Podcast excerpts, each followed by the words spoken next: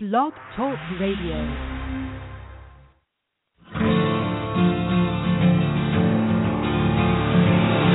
It's time to strap our boots on. This is a perfect day to die. Wipe the blood out of our eyes. In this life, there's no surrender, there's nothing left for us to do. Find the strength to see this through. We are the ones who will never be broken. With our final breath, we'll fight to the death. We are soldiers, we are soldiers.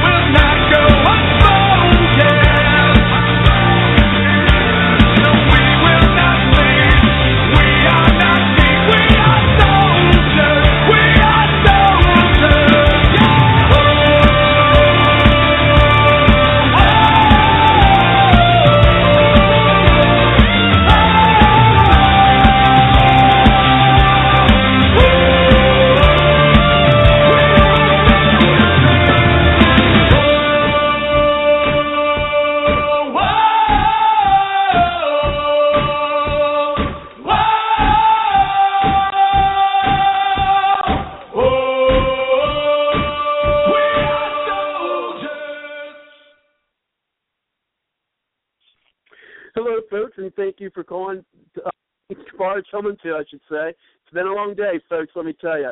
Bard's Logic Political Talk, part of the growing conservative conversation, and also part of the Patriot Journalist Network. And you can find the Patriot Journalist Network by going to www.patriotjournalist.com. And while we're waiting for our guest tonight, let's go ahead and hear a little word from the Patriot Journalist Network. You're not just listening to a show, you're part of the powerful voice of the conservative conversation on Blog Talk Radio. Nothing worthwhile has ever been accomplished without teamwork. PJNet invites you to help make a difference by adding your voice to the team grassroots conservatives working together to take our country back. To find out more, Check out the PJNet hashtag and visit our website at patriotjournalist.com. Let PJNet add our muscle to your hustle. Thank you, folks. And I just got a message from our guest tonight. Uh, we'll be on shortly. Uh, tonight we will be having the mayor of Quinlan, Texas, and that is Mr. Brock, uh, Donny Brock. Uh, so we'll be looking forward to having him coming onto the show. He's uh, going to tell us what uh, he's been going through as a newly elected mayor there, and uh, we'll wait till he comes in to give more of his story. And I think this is something uh, that may be indicative uh, throughout the country. I'm definitely talking about the government spending irregularities shaping America's political landscape. And speak about America's political landscape. I'm sure you folks out there have been seeing about uh, Jeb Bush out there saying that he's toying around with the idea of being a uh, candidate for the nomination in 2016 for uh, the Republican Party for president. Uh, if the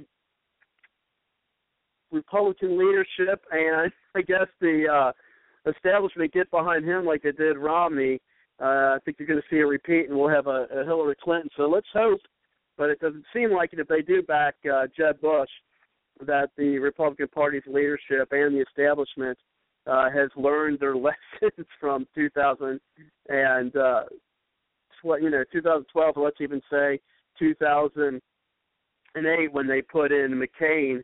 Uh, so let's hope they have learned their lesson from that. I, I just can't believe that. And Jeb Bush, I mean, the the Bush dynasty is over as far as uh, I'm concerned. I mean, I, you know, there's a lot of things Bush did that I like, a lot of things Bush did that I didn't like, uh, but I don't think there's any way that uh, a Bush can beat uh, whoever the president is. I don't think the nation is wants to have another Bush uh, in the office in the in the office. But anyway, uh, we'll maybe return to that part of the conversation. Uh, but first, uh, let's bring in our guest, and that is the mayor. Thank you very much, uh, Mr. Brock, for coming to the show. How are you tonight? Absolutely, gentlemen. It's a great night. It's raining. It's Uh, freezing.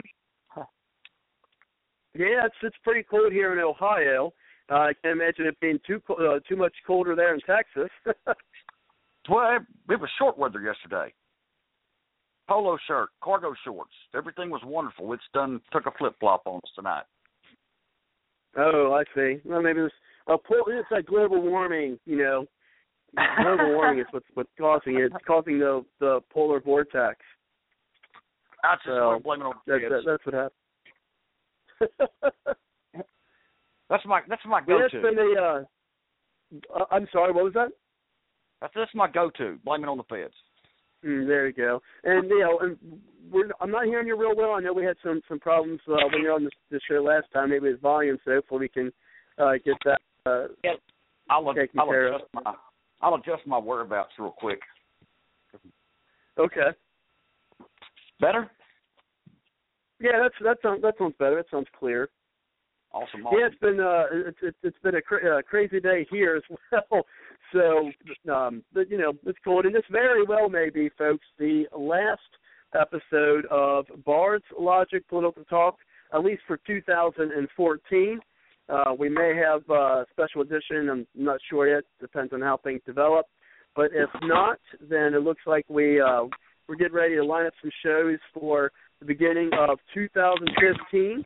Uh, so for those folks who've uh, listened to the show all year long, I really want to say I appreciate that you coming and being a part of the show and uh, in 2014, and we're looking forward to uh, getting uh, bigger and better things as well in 2015.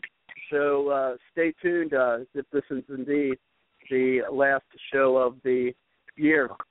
And I want to say hello to uh, my friend Isabella, who is considering moving to Texas and in about a year. So if you're listening to the show, either live now or on the archives, I just wanted to say hello to her. Maybe she'll get a taste of uh, what Texas could be like uh, for tonight's show. Uh, so so let's uh, let's go ahead and bring it over to that, um, Mr. Brock or Donny, as you will. What uh, got you started into uh, politics and running specifically for mayor of Quinlan? Um, well, it was just uh, I've, I've always been politically involved. I don't think I, I don't miss a vote, regardless. Um, it it was just a it was just a never ending list of things that just didn't seem right at city council meetings.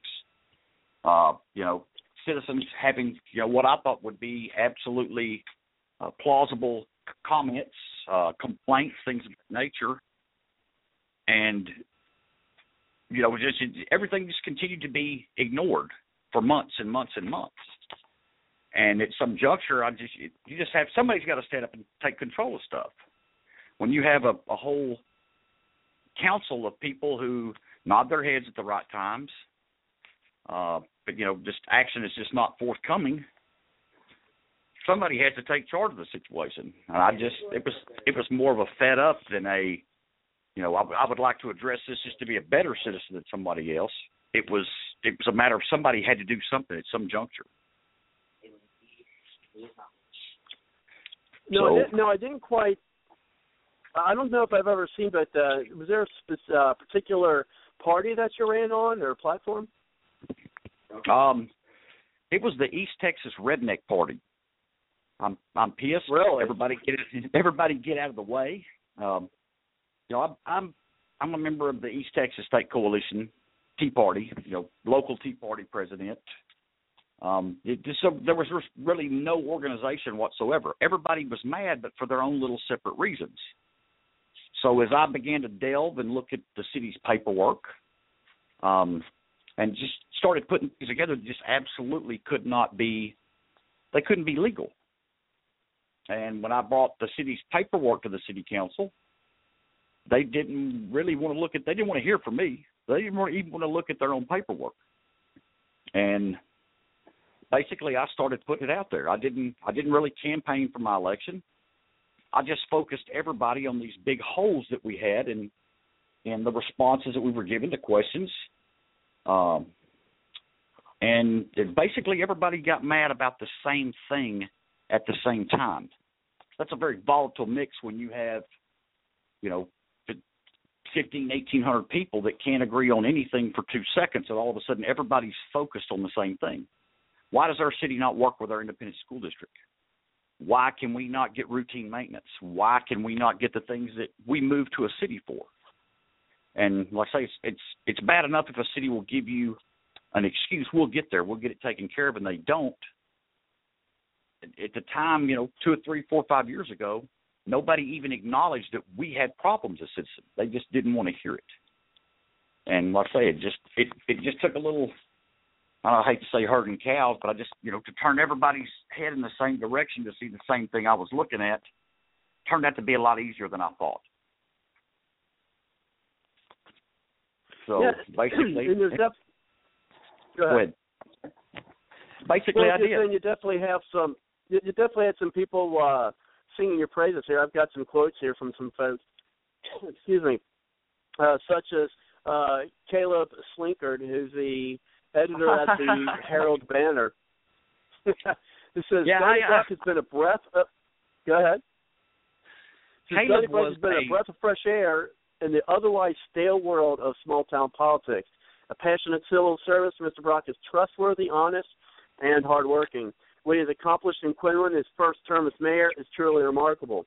While Mr. Brock can certainly be blunt and direct, it is clear his passion is making Quinlan a better place to live and work. And Yeah, uh, Caleb- continues to go on. Uh, go ahead. Caleb is the he's the chief editor at our at our county seats newspaper, and I think he he had just gotten there. He was a rookie reporter. About the same time, I decided, okay, I'm done with this. I'm going to fix this. And he went from he went from rookie reporter to chief editor in just under a year and a half, I believe. He uh, I kept him full of front page material for a long time. well, well, well, so he's, he's hasn't been in uh, the media for too long, so he hasn't been corrupted yet. No, I'm just kidding. But uh, well, he's he's like us though. I mean, he sees everything with his feet on the ground. And if and if you're looking at a tree and that tree is orange, something's wrong. Trees are not orange ever. And you know, he he's he's done a real good job for our whole county, as a matter of fact, because you know, he like me is like it, it's it's it's some juncture. Somebody has to explain to me how come I'm having to ask for my civil rights. Why do I have to request something that was inherently given to me by being born being born in this country? And Caleb has stuck with that, and he's had some pretty horrific uh, headbutting contests with some people in the county, some elected officials and whatnot. And you know, he's he's stuck to he's stuck to his roots. And you know, it's uh, it's it's it's, it's almost kind of like me. Either you love Donny Brock, or every time he comes in the room, you freak out and run for the door. There's no there's no middle ground. I don't I don't shake hands with people that leave a bad taste in my mouth ever. I don't pretend like I like other politicians who aren't in it for the city and the citizens. They forget I'm they forget I'm a citizen. Oh, I'm a politician. I'm an elected official. I'm not a citizen anymore. I'm a I don't know. It's it's almost a, an air above. And I've shot exactly. all the clouds. I was about to say that. Mm-hmm. I've, I've shot all the I've shot all the fluffy clouds out from underneath all the politicians around here. The sheriff, the district, the felony district attorney. Uh, you know, my couple of my council members and a couple of my ex council members. It's it's a I have nothing to hide. You know, if we'd like to sign up and all take an IRS, you know, if we all take an audit this year, I'll go first. But y'all will all go second, third, fourth, fifth, and sixth. And it it was a it was I, who'd ever thought that a that a group that had such a, a a staunch iron fist grasp around this city, you know, before before it was said and done, I they turned on each other like a pack of dogs. And you know, the infighting started, and it was, you know, I just I knew at that point uh, they're all they're all not covering up the same thing. They're all covering up their own little thing. You start protecting yours, you got to attack everybody else's. And like I say, with with every citizen in the town watching, it's hard to continue to pretend like you have a an ivory tower. Really, it's just a trash can painted white. And it, like I say, when it when it started to go, it went fast. But you know, like my first day in office, um, when I reported to City Hall, uh, there was nobody else there. The entire administrative staff from the top to the bottom had resigned. The only people I had that still work for me were the chief of police, the duty sergeant for my PD, and my public works director. Everybody else quit. Two things, and I definitely want to get back to that. Is first, uh, how was running for mayor there? What was some of the obstacles that you encountered? And then after that, I do want to come back and, and get the reasonings why you know so many folks resigned. Uh, but first, uh, before we get to that, let's go ahead into the first question: Is how, how was it you know running for mayor there, and what obstacles did you have to overcome? Say it again for me, please. I said, uh, you know, just tell us your experience uh, while running for mayor in Quinlan, in Quinlan and also uh, what obstacles you had to overcome in becoming the mayor. Well, the the first thing here, you know, it's small town. It's small town politics. Um, you know, our we're starting to build some monument signs in town. I want people to know what now that it, it looks like it's supposed to look and it feels like it's supposed to feel. It feels small town now. It, but not oppressed, militaristic. You know, everybody was fed up to the point of where they'd even stop complaining. What I noticed first was was uh, our local Dairy Queen, bless its little soul, was the it was the meet and greet for uh, everybody who had a political opinion. But I noticed immediately that I had went from, you know, a guy who'd walked in, worked in a law office for the last dozen or so years. Uh, I went from, you know, legal office manager to uh, questionable citizen to rabble rouser to uh, alcoholic to drug addict to drug dealer to you name it. Uh, it was just I was just shy of being a pedophile when I just said, okay, I'm going to stop fighting this. I'm going to embrace it, and we're going to play this game. And basically, at the juncture of where what I told everybody, which was the you know the the truth of my life, I'm quite outspoken at my church. Um, I had a you know a drug history from 15, 20 years ago, and I'm quite open and you know I'm quite outspoken about it. I mean, this is this is something that my experience can help other people not have the experience I had. openly talk about it at church, openly talk about it to youth groups, openly talking about it to business groups. And basically, I just told everybody the truth that didn't know it, which wasn't very many. Uh, everybody had at least heard of it, but you know the truth is always worse than the. At least for me, my truth is way worse than the rumors that they dropped around. And you know, I was kind of able to dispel all of the, I don't know, the voodoo, I guess you could call it. And but you know, what, what, what, actually, to clarify, you're saying the truth was worse than what the rumors were. The rumors worse than what the truth was. Well, well, the rumors, you know, like I say, I, I, I'm about 15 months out of work now. My city council would never approve the mayor at this juncture to earn a dollar an hour. It cost about five hundred dollars a month out of my pocket to do this job. And you know the the dissolution of you know, you know payment for the mayor. Um, you know the gentleman that I replaced, Lord knows, he had an expense account that was bottomless, and it was okay for him to write receipts on bar napkins. Hey, I'd just like to have somebody help me pay for my dry cleaning bill. It's small town, but when you come into my office, you come into my see my staff. We it's a professional business office, just like it was in Dallas at the law office. No more flip flops, no more t-shirts, no more short shorts, no more. Um, you know, it was, it was we were so com- we were so complacent with less than mediocre. Less than mediocre became acceptable, you know, within six or seven months. And the business practices that that I saw, you know, the laundry list was long and deep before I was ever eligible to walk in the doors, the mayor. I didn't spend a penny on my campaign. I didn't purchase a single sign. I didn't purchase anything. I had a I think I had a thousand business cards donated by one of our local printers who supported me.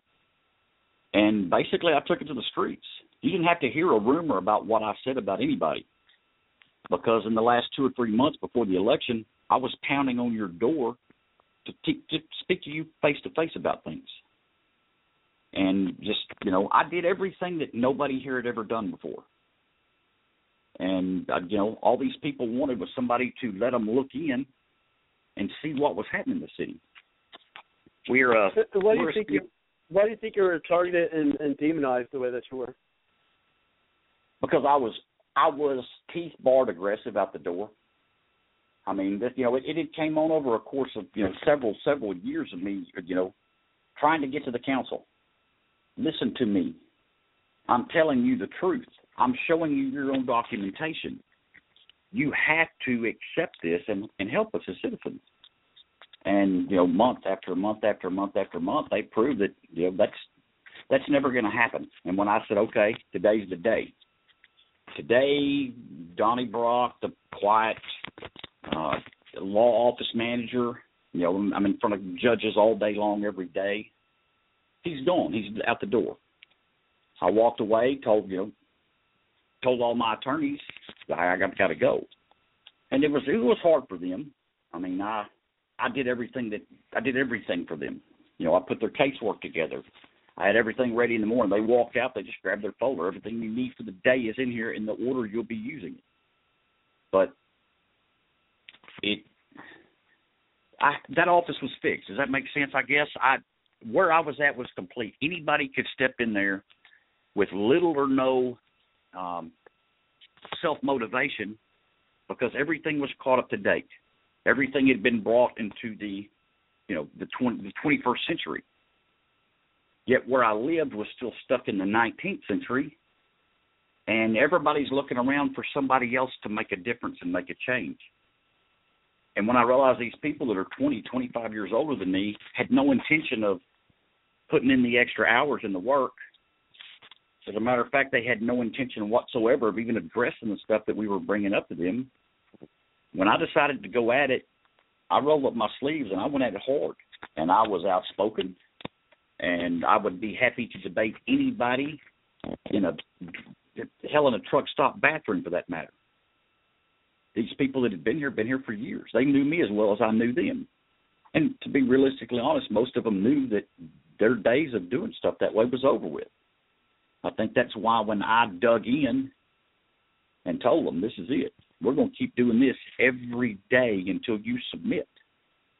It didn't take a whole lot of time before, you know, like say you were either you were either out, you wanted nothing more to do with it, or you know you had to do the same thing. You had to fend me off every day, and you know just at some juncture, you know to, to have an unpaid position like we have, I'm, I'm sure I'm the only elected official here in town that puts in you know the crazy hours that that I do. My city administrator's got a pretty um, he's got a pretty he's got a pretty high total for last year as well. But you know we we probably caught up four four and a half years worth of of cover ups. You know after after everything was all the dust settled, everybody was landed in their place where they're at now, and we had had a chance to go back and go through everything and get it caught up to date. You know we started you know and even they had to realize that you know this should have been this should have happened a long time ago. So the the couple that are still on the council from back, you know, three or four years ago, maybe they've had one term, two terms under their belt. You know, they went in with this group that had been there forever, and were just told this is the way it's done, and they just accepted it. But now that they see there's an option out there, uh, things are going 500% better now than they were three years ago and it's it's not not that they've all let go per se. You know, there's still there's still the little cliques around town that you know just dug in. Doesn't matter now what I do. You know, we've started a 4.1 million dollar park project. Um, we completed our SSO program for our public works department, which was years behind. Um, restaffed the entire administrative staff. We've got our police department up in, in equipment that works. Um, most of it's brand new, for that matter. Uh, we fixed all of the things in all of our city's buildings that had just been neglected for years and years and years. And it's it's hard to explain because I'm using the same budget amount that this group used all these years. The only difference is, is this year I did more than I did last year, and I still came in four hundred dollars, four hundred thousand dollars under budget. So, you know, it, for me myself, you can't tell me that at any juncture what you were doing past three years ago was acceptable, because we spent our budget down to the penny. There was no equipment. Our our PDs using cars that are ten, fifteen years old the new purchase, the new vehicle purchase from last year, and the new pe- vehicle purchase for this year, rotating the fleet in and out. It's the first time that had been done in 12 or 14 years. You you can't neglect a, a department that provides a, a vital service to citizens. You can't allow it to wither on the vine. You just can't. Um, it, it, it not only you know were they willing to do that, it was perfectly acceptable. And like I say, I just you know the the hard feelings for me here that these people have is because I gave them all a fat lip. If you weren't a hundred percent willing to help me change this place, you know, use my idea. Let's get rid of the bad things first. We'll see what's left. We can fix the good things. And if you weren't down with that, then I've just railroaded you. Uh, with you know, with no consideration to your feelings or your uh the precious little you know thoughts about the way things was supposed to work. I think that as an elected official, if you are just lukewarm, you're worse than an elected official that's non-existent. You're way worse than an elected official that's just full force headed in the wrong direction. You've got to stand for something, and you've got to work with what you've got. But you can't let everything wither away on the vine. You know, spend the funding that they were spending and and have nothing, you know, crappy roads, uh, a substandard lighting, you know, security lighting. There's our street lights. You know, one in three was out, been out for years. I didn't know till I got here that it's a simple matter of a program that every city has access to for TXU Electrical. You just click open a map. It shows you your streets. It shows you where the lights are located, and if there's an, a, a problem with one, you simply click a checkbox. Within 40 hours, somebody from TXU will go right to that pole. They will test it, fix whatever's wrong, and go about their happy way. So it wasn't like we had to pay for these things to be done, a lot of them. They just had to be addressed. And when you can't get the things that the citizens rightfully deserve addressed at the very least. You know, hey, Mr. Brock, I tried to get that taken care of by TxDOT. They said they're just not going to be able to do it for you. I can handle that. But, you know, after six months, hey, Mr. Brock, we just, we just got around to it. That's just, that's unacceptable. I do this job 110% every day, as long as it takes. You know, I've got half the city noticing that, oh, Mr. Brock's up here sometimes at 10 o'clock at night pounding away at that computer. I'm shopping for new businesses for the city. I've got a great city planner, uh, my city administrator, Mr. John Adele, and he has the ability to look at a blank canvas. He can look at 60 acres of land and freehand sketch your new strip center, your new, your new technology part, or your your new emergency uh, substation. I, I don't I don't necessarily have that. If he can draw it for me, I can build it. But the just the insight and the ability to think outside the box, our city has not had that for forever, and it's it's it's nice to see the citizens that come in City Hall that have a smile on their face that I've known for 40 years that I don't think I've ever saw them smile.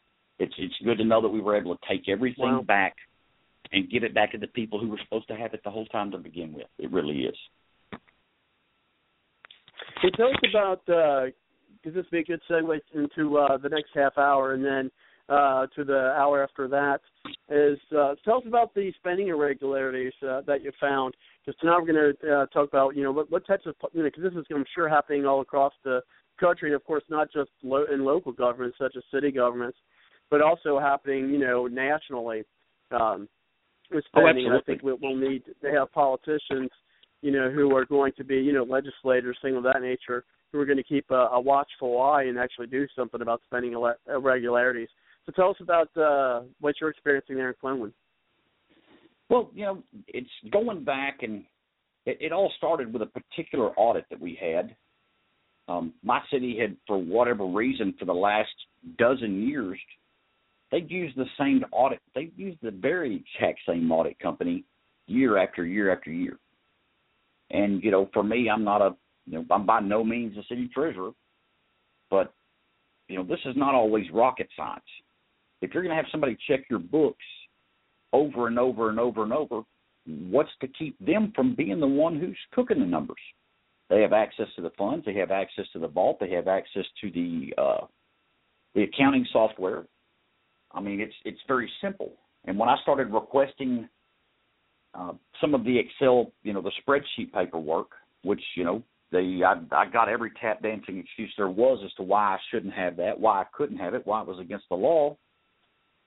And I stayed adamant. I stayed on our attorney general's butt for weeks at a time.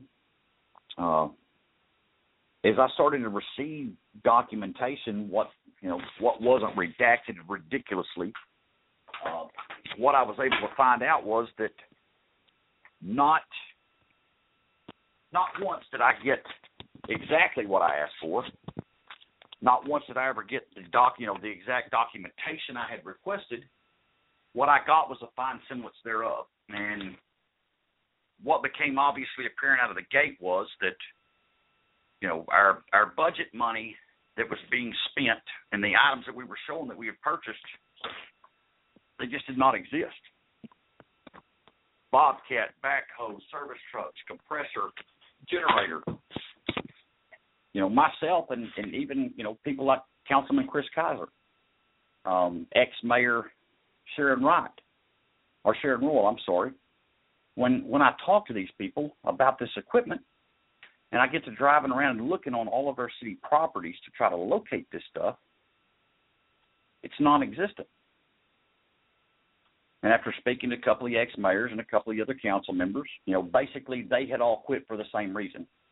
I'm tired of bumping my head against the wall like an insane person, trying to get these five people to use their individual talents to make up their mind for themselves because they would show up to meetings. Uh, the votes are going to go five to zero. You can tell by the looks on their face.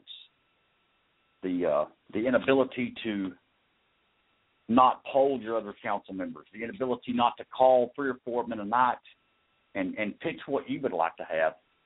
It it was just overwhelming for them.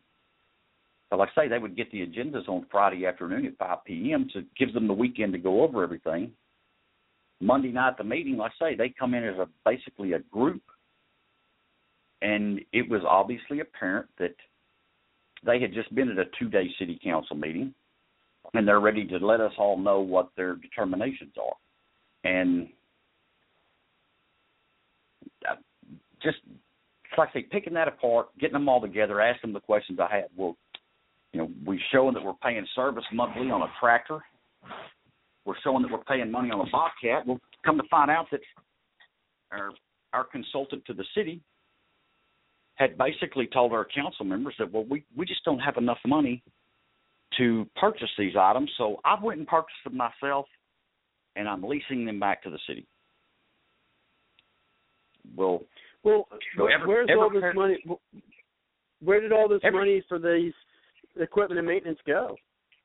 Well, it's you know it's it was just misappropriated. I mean, my my forensic auditor that came in day one, I called the bank in, stop everything, everything. I want everything squared away. I want stop checks put in place. You know, at eight o'clock this morning, everything that happens from eight oh one until you know the future ends was a a, a transaction that I signed my name to. Everything that happened before this day, I want to have a I want to have a nice little buoy put in the water that shows on this side was you know everything that happened before Mr. Brock got here. On this side is everything he's done since he's taken over. And they, I know, the bank came in. Uh, I got with the chief of police in, in Dallas and talked to the chief deputy in Houston County, and they lined me out with a forensic auditor.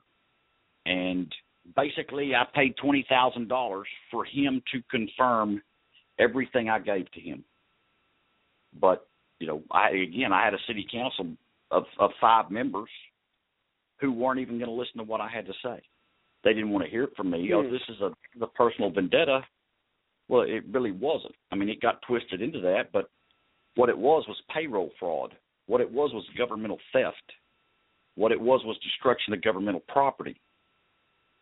And you know, my first, like I say, we'll go back to my first day in office. We walk in, there's no staff whatsoever. They've quit from the, they've quit from the filing clerk to the consultant of the city. And walking into my office, there was not a document one in there. Filing cabinets were empty.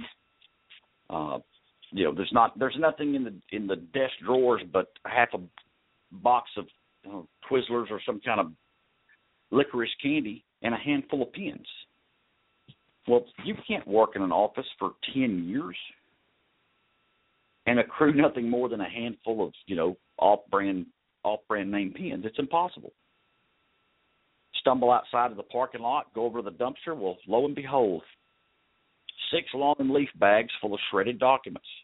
Some handwritten, some on small pieces of paper, some some on legal pads. You know, a lot of it was financial transaction stuff because you could pick it out and you know, it was just nothing but but numerical information on there. I think okay, well it's it's a lot of it's a lot of it's bank records, a lot of it's accounting stuff. We'll set the personal off to the side, we'll dig into this and like I say Mr. Alexander came down and took a snapshot of our accounting software he said, I'll let you know something in two days. So he called me back and he asked me about our last audit and I said, No, I I I pinned that lady's feet to the floor. She stated on the record, hands down, that they found no issues with internal controls that seemed out of the ordinary or were not properly um, set up with the proper security controls to make sure that you know there was not a way to get at the money. And I thought, well, you know, they're our auditor. They've been here for ten years. They should know what's happening.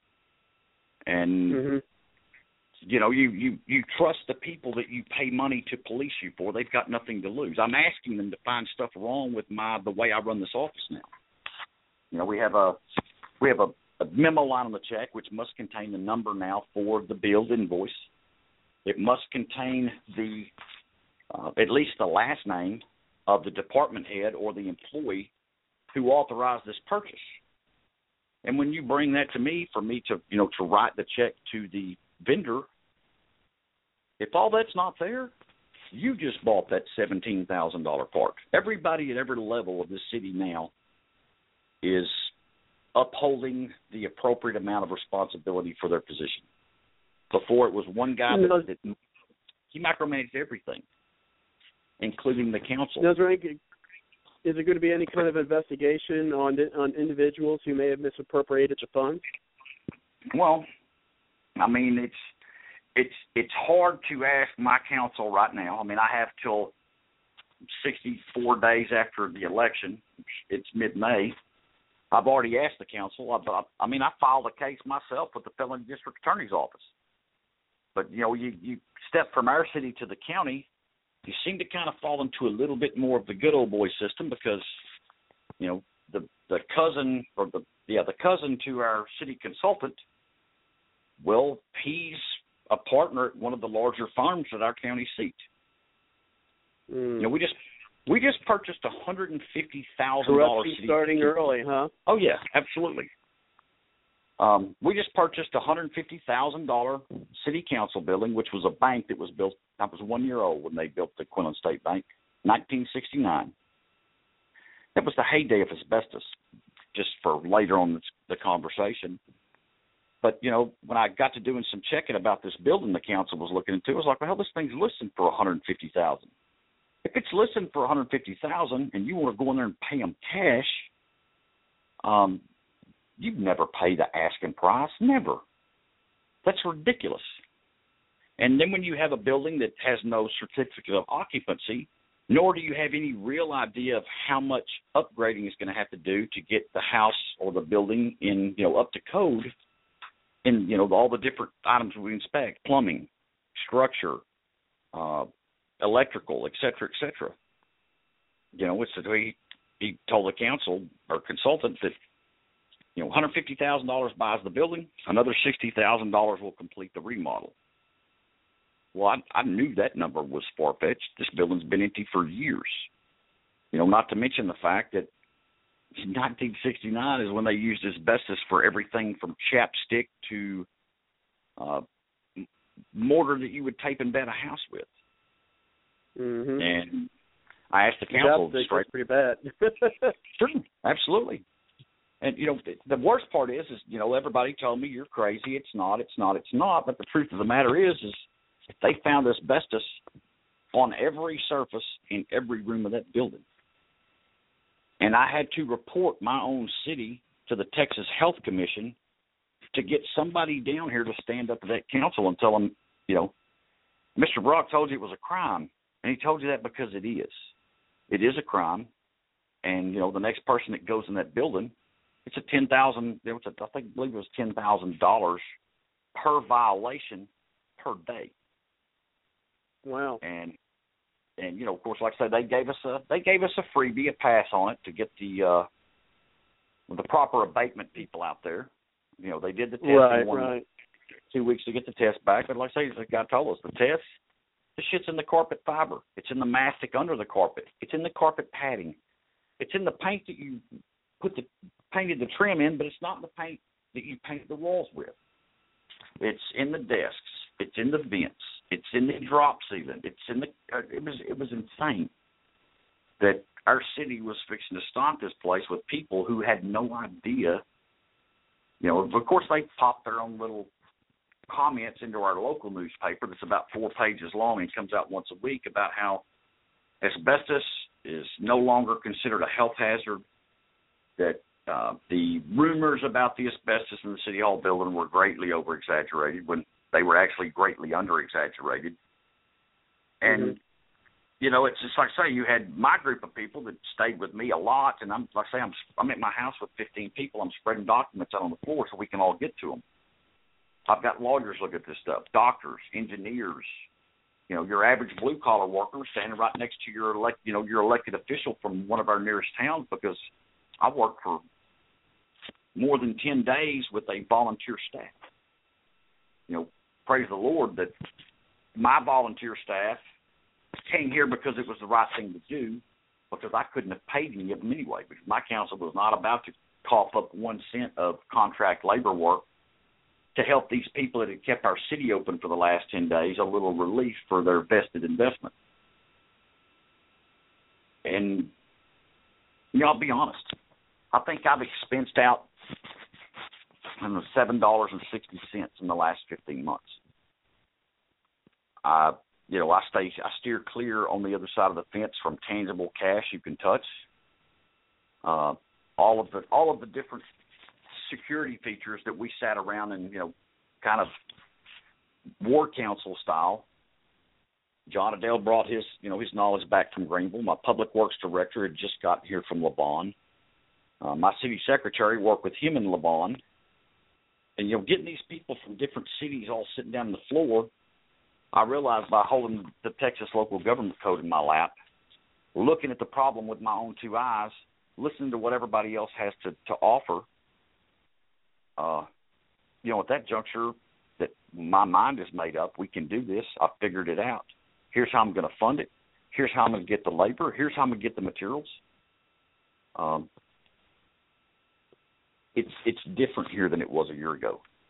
These people didn't talk to each other. It, it was it was 180 degrees clockwork orange from what I was used to here my whole life. And just watching our community open up. You know, if you if you need a job, you come and see me, and I'll hop on my Facebook, and I'll put your you know I'll, I'll put your skill level, your your skill sets out there on my Facebook page, and you'll have a job in 11 minutes, at least you know an opportunity for a job. Um, mm-hmm. I, you know, I, I spoke to you right before you told me we're going on the air. I mean, I just walked in the door not very long ago at all from one of my non-for-profit organizations I work at. Um, you know, I, I have weird. Let's say we go, we'll go back to the rumor mill. You know, my weird comings and goings are because there's only so many hours in the day to take care of the commitments I've made. Somehow, I just thought would always be above the above the belt to not have your council members actually retort at a meeting before you get there about the hours you keep without actually having any idea, you know, what I do. I mean, you know, I, I would never do it in a corporate setting ever, and you know, damn sure would never do it as a board member. It's just they're so used to having nobody to say answer to, yelling out at city council meetings, yelling at yelling at the citizens at city council meetings.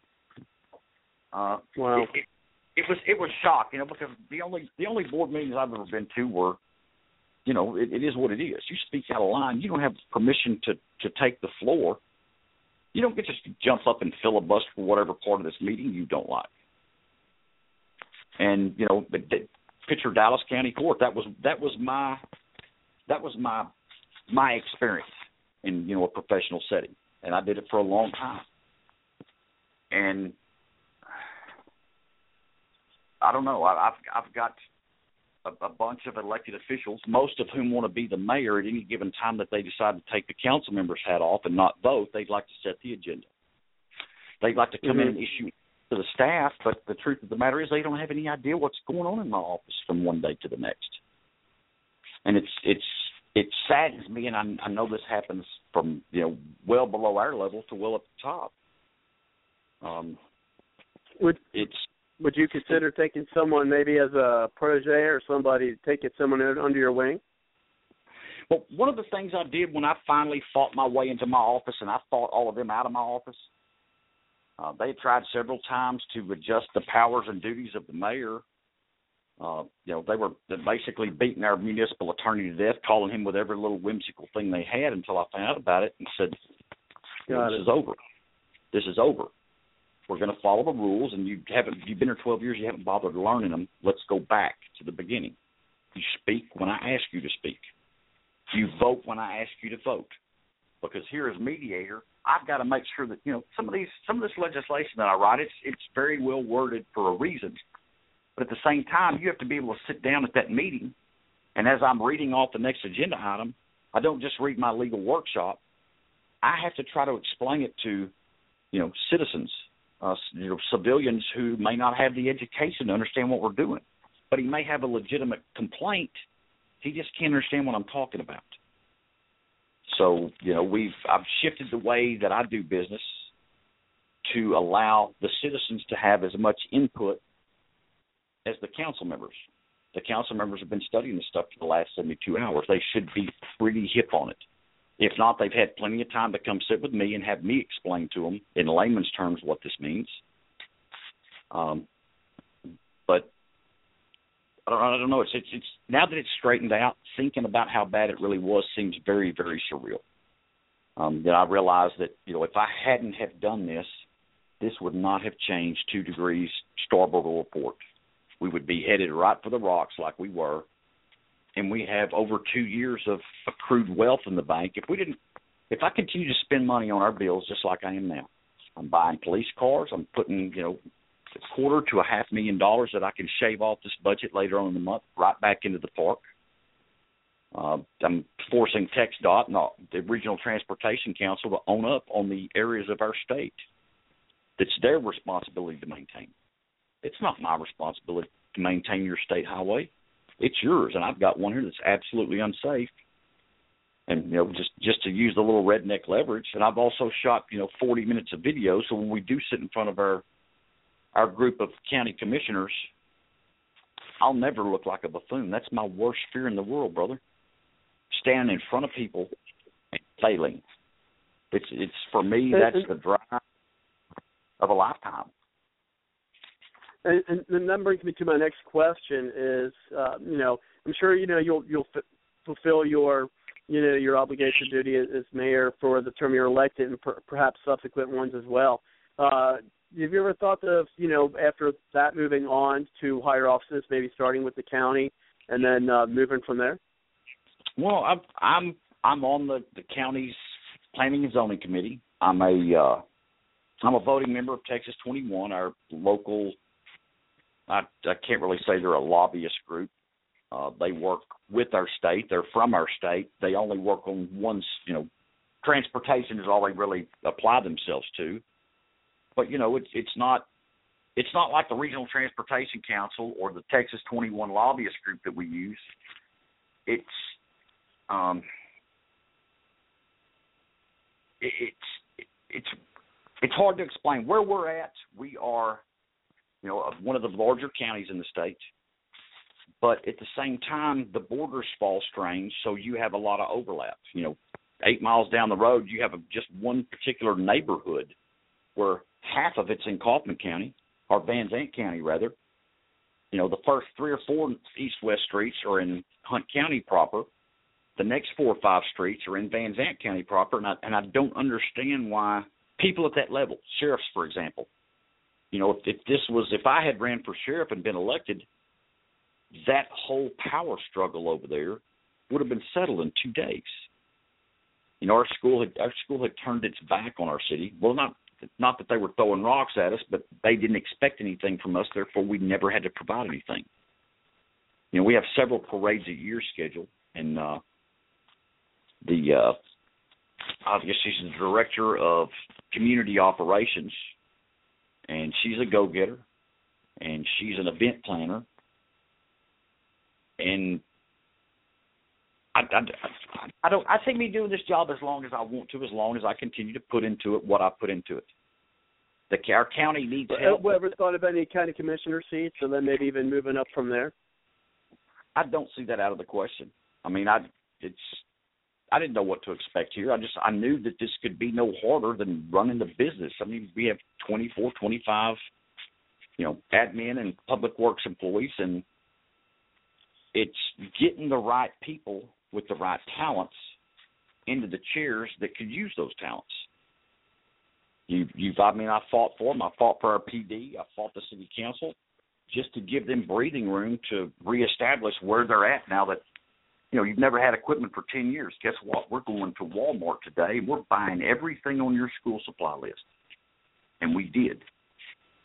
And, you know, if you can't work for a company that puts a little pride in itself, much less has any left over to try to slip you a little bit, hey, you really did a good job of this.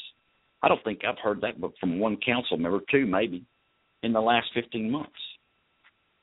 But I say again, our State Highway 276, our main thoroughfare, it was being paved before I had been here 90 days. And you know, took a took a Nokia picture phone, a Windows phone to take pictures with, and a letter that took me about 22 minutes to draft up mainly because all the carbon copy recipients, I didn't have mailing addresses for all of them. You know, mm-hmm. if if you if you have to fight, it's just like it's just like a bill at the house. I mean, let's be honest. If if I want to expand our general nuisance ordinance, um, I can't just get support. You know, while we're here, we've got a spot at the end of the meeting that I scheduled for council members. Call council members' comments. It's their opportunity to come at me with things that they see that may become a problem either now or in the near future. And what I found out is, is uh, I don't get any support, any any new information I didn't know about. I didn't get any help. The, the council members that could have helped with aspects of this just weren't interested in it. And you know that's another thing I had no prior knowledge of. How would you bring business into the city? What I found out's the best way to get them over here to get some attention time is to go to their corporate office and ask them to make time for you. They will. Um, you know, so I'm I I could do this job forever. I love it here. I love the people. Um, and like I say, the county again has its personality quirks in the different offices, and I I don't think anybody over there really knows, um, you know, how to flip the light switch all the way off. They all dim it and brighten it, dim it and brighten it. It's all a big, you know, it's just a big circle jerk. Somebody sounds like uh, our Congress. I mean, somebody's got to stand up and go, okay, everybody, anybody that ever does this again is getting slapped right across the head. No ifs, ands, or buts. I don't want to hear you whining after it's over with because you knew you had it coming when you did this. You know, it's just, you know, it's like my council members when you know citizens address me at the at the meetings, and I address them back. And I either, you know, I'm taking notes, I'm listening, I'm trying to get, you know, names, places, facts, and get that separated from the fiction it's hard to do that. There, some of these people are very emotional. The, the the things that they're asking from the city for me are something that if I had not got six years ago, you'd have had a problem. And not only did they not get it fixed six years ago, you know, it's had a piece of know, tar paper roofing thrown over it, just for example. Uh, when that finally withered away, you burn up six hundred dollars worth of horse blankets because we had another fluke two day rain and nobody noticed that they were out. Um, it's yeah. it's it's it's hard, it's hard to explain. It's it's I put the smile on my face and a knot in my stomach, and I just feel like um, the the whole momentum of the thing that I could have used. You know, as soon as I was elected, it seemed like a you know a lot of the followers and a lot of people that were were questioning the city's work. And it's just like I told them. I said, you know, that's still your job. You have a new guy sitting in the chair you know, he runs the office of the mayor. He runs the administrative department. But you know, complacency that's a, the best place in the world for an explosion to happen. And but, but Donny, I see it's about, it's about the top of the hour, and so uh, I just want to uh, tell folks who are listening in if they'd like to uh, call in or uh, chime in, just give us a call at three four seven nine four five seven four two eight and uh, make any comments uh, to either myself or have any questions for myself or uh, our panelists, uh, which we'll be having Kelly come in shortly, um, or our guest. Uh, feel free to uh, do that. Awesome. So first, before we do that, I'll just reading a, a message in chat that I may address. Uh, it's uh, it's worth repeating. But first, let's hear from the Patriot Journalists Network, and then we'll bring in Kelly. You're not just listening to a show, you're part of the powerful voice of the conservative conversation on Blog Talk Radio. Nothing worthwhile has ever been accomplished without teamwork. PJNet invites you to help make a difference by adding your voice to the team grassroots conservatives working together to take our country back. To find out more, Check out the PJNet hashtag and visit our website at patriotjournalist.com. Let PJNet add our muscle to your hustle. And thank you very much. Uh, just looking at a message uh, from Keith and telling us uh, there may have been some technical difficulties uh, with some repeating on uh, his end. Uh, so thank you very much, Keith. If you'd like to uh, chime in, just give us a call at three four seven nine four five seven four two eight.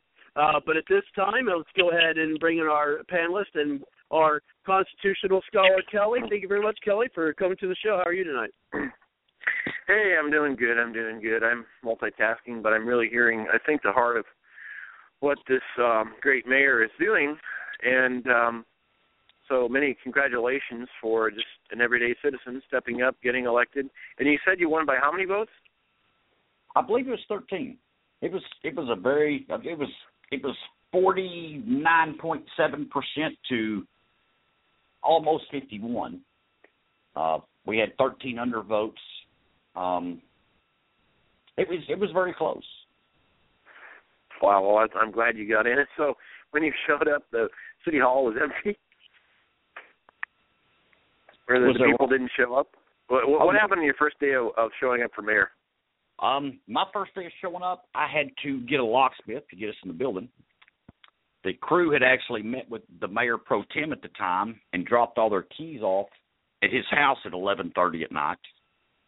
Um, I went outside, found the found all our shredded documents. You know, I was kind of putting two and two together. About that time, James Rose showed up from Dallas from Fox Four News, and I spent the afternoon with him. And you know, I I basically called in friends of mine from the surrounding cities. Uh, as a matter of fact, last night's guest, Casey Massey, was one of them. He was our Habitat Humanities Man of the Year. Uh, we had some exposed electrical. We just, it was a mess. Nothing was nothing was as it seemed. Uh, I had city council members from two or three cities. I had a couple of municipal judges in that worked with the same software that we used. In the first day, I had to dismiss $140,000 worth of tickets that had not been properly put into our computer system. They were just stuck off in the box in the corner. Within, within 40 minutes, I had found out that our city had been charging five dollars for a burn permit, which For what? we were yeah for a burn permit. If you wanted to burn, you know, you had a trim your trees. You have a wood pile in your backyard you've created. Yeah. Um, the state law says that you know here in Texas, you will report that to the fire marshal. If he has a permitting fee, you have to charge what he wants. Now, ours here doesn't. That we never have. And you know, Wow. again, I'm talking about a half of a trash bag full of receipt books for five bucks a pop for money we had no authority to charge whatsoever. And basically, Wow. you, know, you point this out to the council. You know, here's what we've been doing. Oh, we've always done that. Really? Wow. You've always been a criminal. I mean, it, it's it's. It, Oh wow! It's- I mean, literally and you're it- admitting to it. Right, I'm in the le- I'm in you know I've been in the legal profession, you know, for a long time now, and what I find out is being the highest ranking police official and the highest ranking judicial official that this city has to offer. I'm embarrassed a lot of times by the stuff that just comes flying out through the air. It, like I say, not only does it does it justify the thoughts and the feelings that I've had, it's it's the piece of evidence you need to actually charge them criminally. I don't I don't know if I feel more sorry for them because you know they have no you know we every year TML, it's Texas Municipal League, puts on a newly elected officials seminar. It's four pretty intense days because I did it my third week in office. And I tried to I tried to get even our council members that have been on it for more than a dozen years. You really need this as much as I do. Oh no, I've been doing this for a long time, but you're not good at it. You you don't know what you're doing.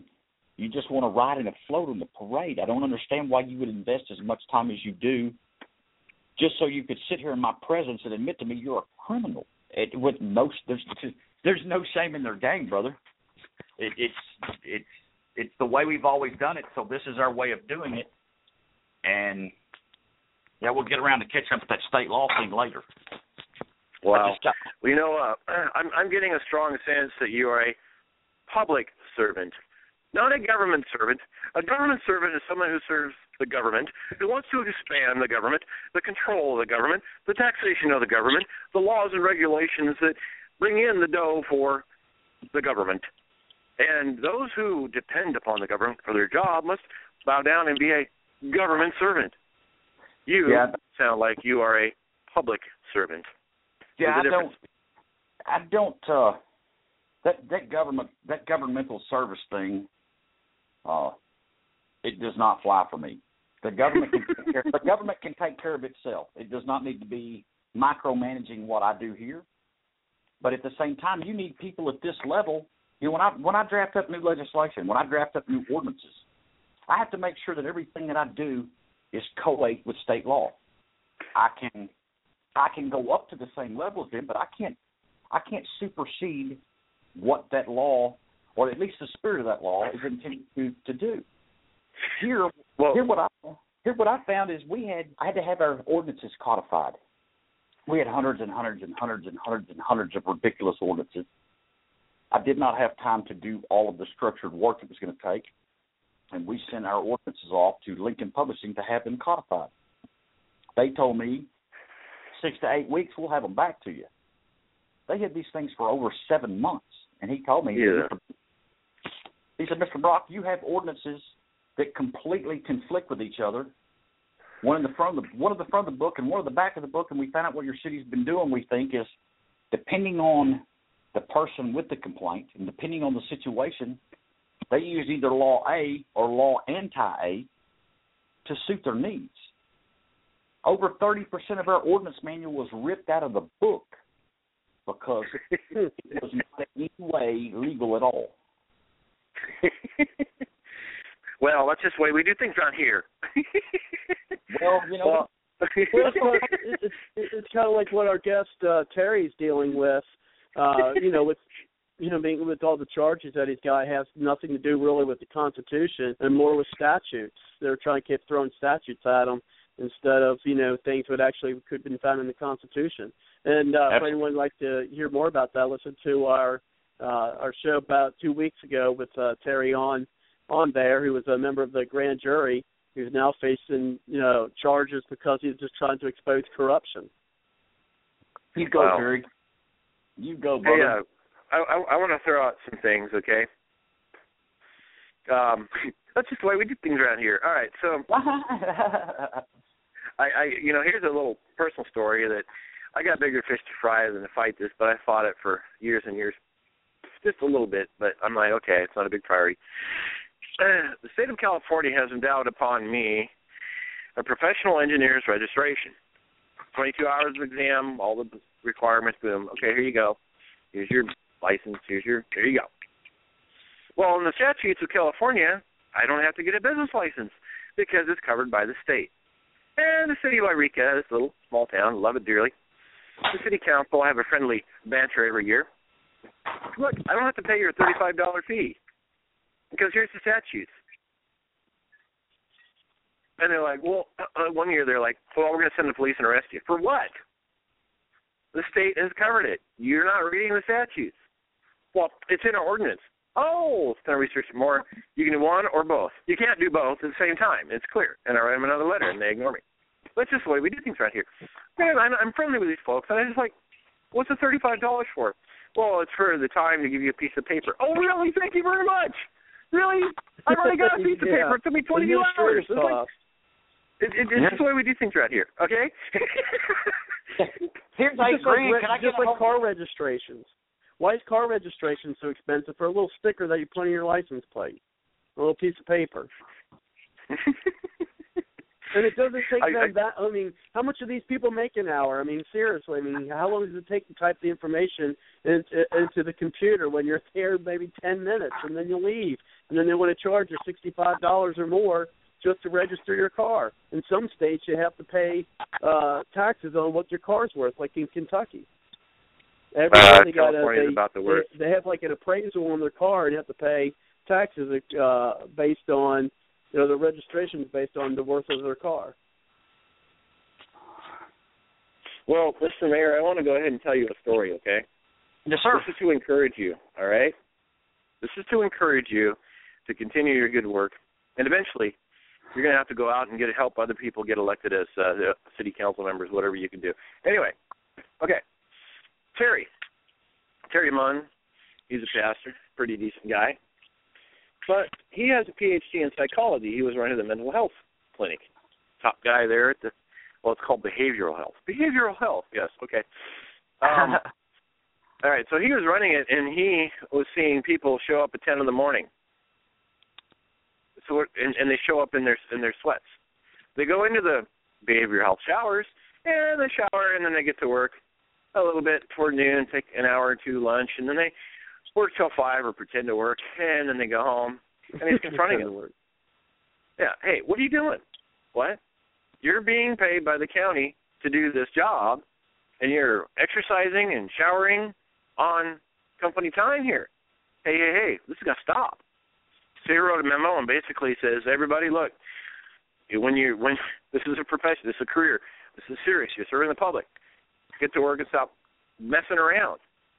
Well, pretty soon, after a few years of enforcing the rules, which you know you're supposed to work if you have a job, um, private sector they'd be fired immediately.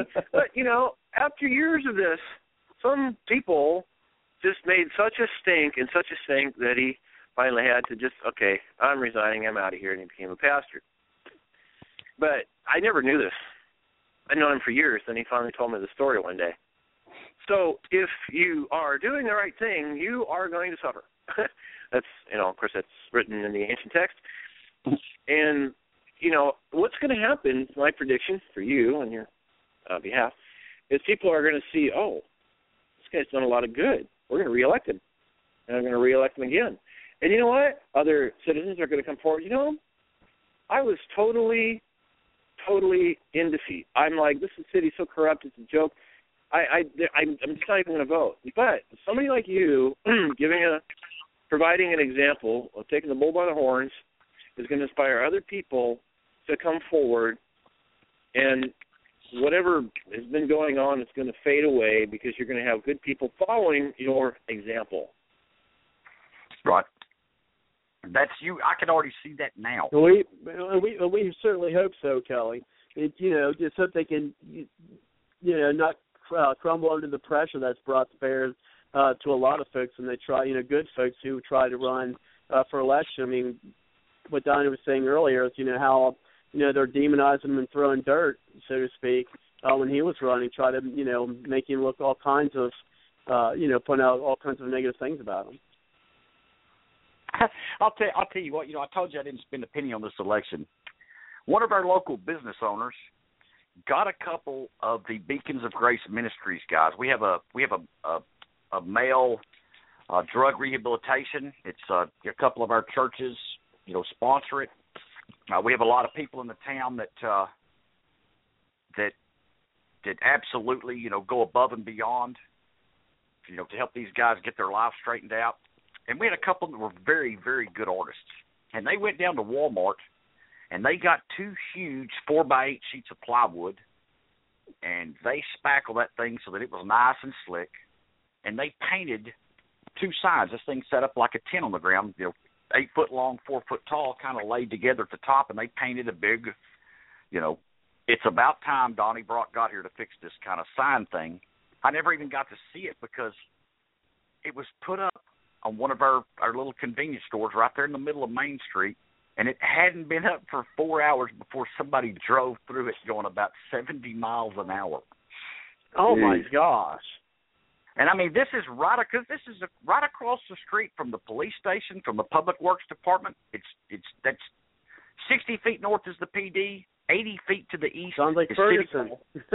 yeah, it, it, it it's just you know it's it's they are so staunch in protecting the way they've been doing it, like you say, regardless of whether it's criminal, whether it's just Yeah. unethical, or, or whether it may even be right but just needs to be updated. You know, the uh, our mayor here in Mesquite. Mesquite is one of the subsections of Dallas. It's our closest. It's our closest to the east relative of the you know Dallas County. They got a new mayor, and he kind of it's kind of like me. My first city council meeting, there was an agenda item that was basically changing the the entire structure. Uh, they were going to take all of the powers that were presented to me by the governor of the state of Texas, and it was going to remit me to basically I would have been the third assistant to the assistant to the city secretary when this was done. I didn't have the I didn't have Jeez. the power. Yeah, I didn't have the power to pull documents and examine them without somebody holding my hand. Hmm. And you know, I basically told them if you and I mean I got them before the meeting. Told them you this is not going to fly for me. If you try this, I promise you the next two years will be the longest two years of your lives.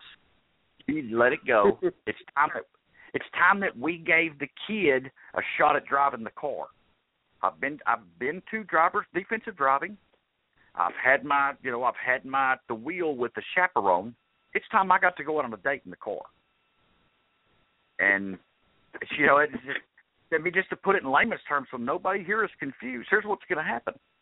I'll let this town sit just like it is, and I'll spend the next two years of my life making every aspect of your life miserable.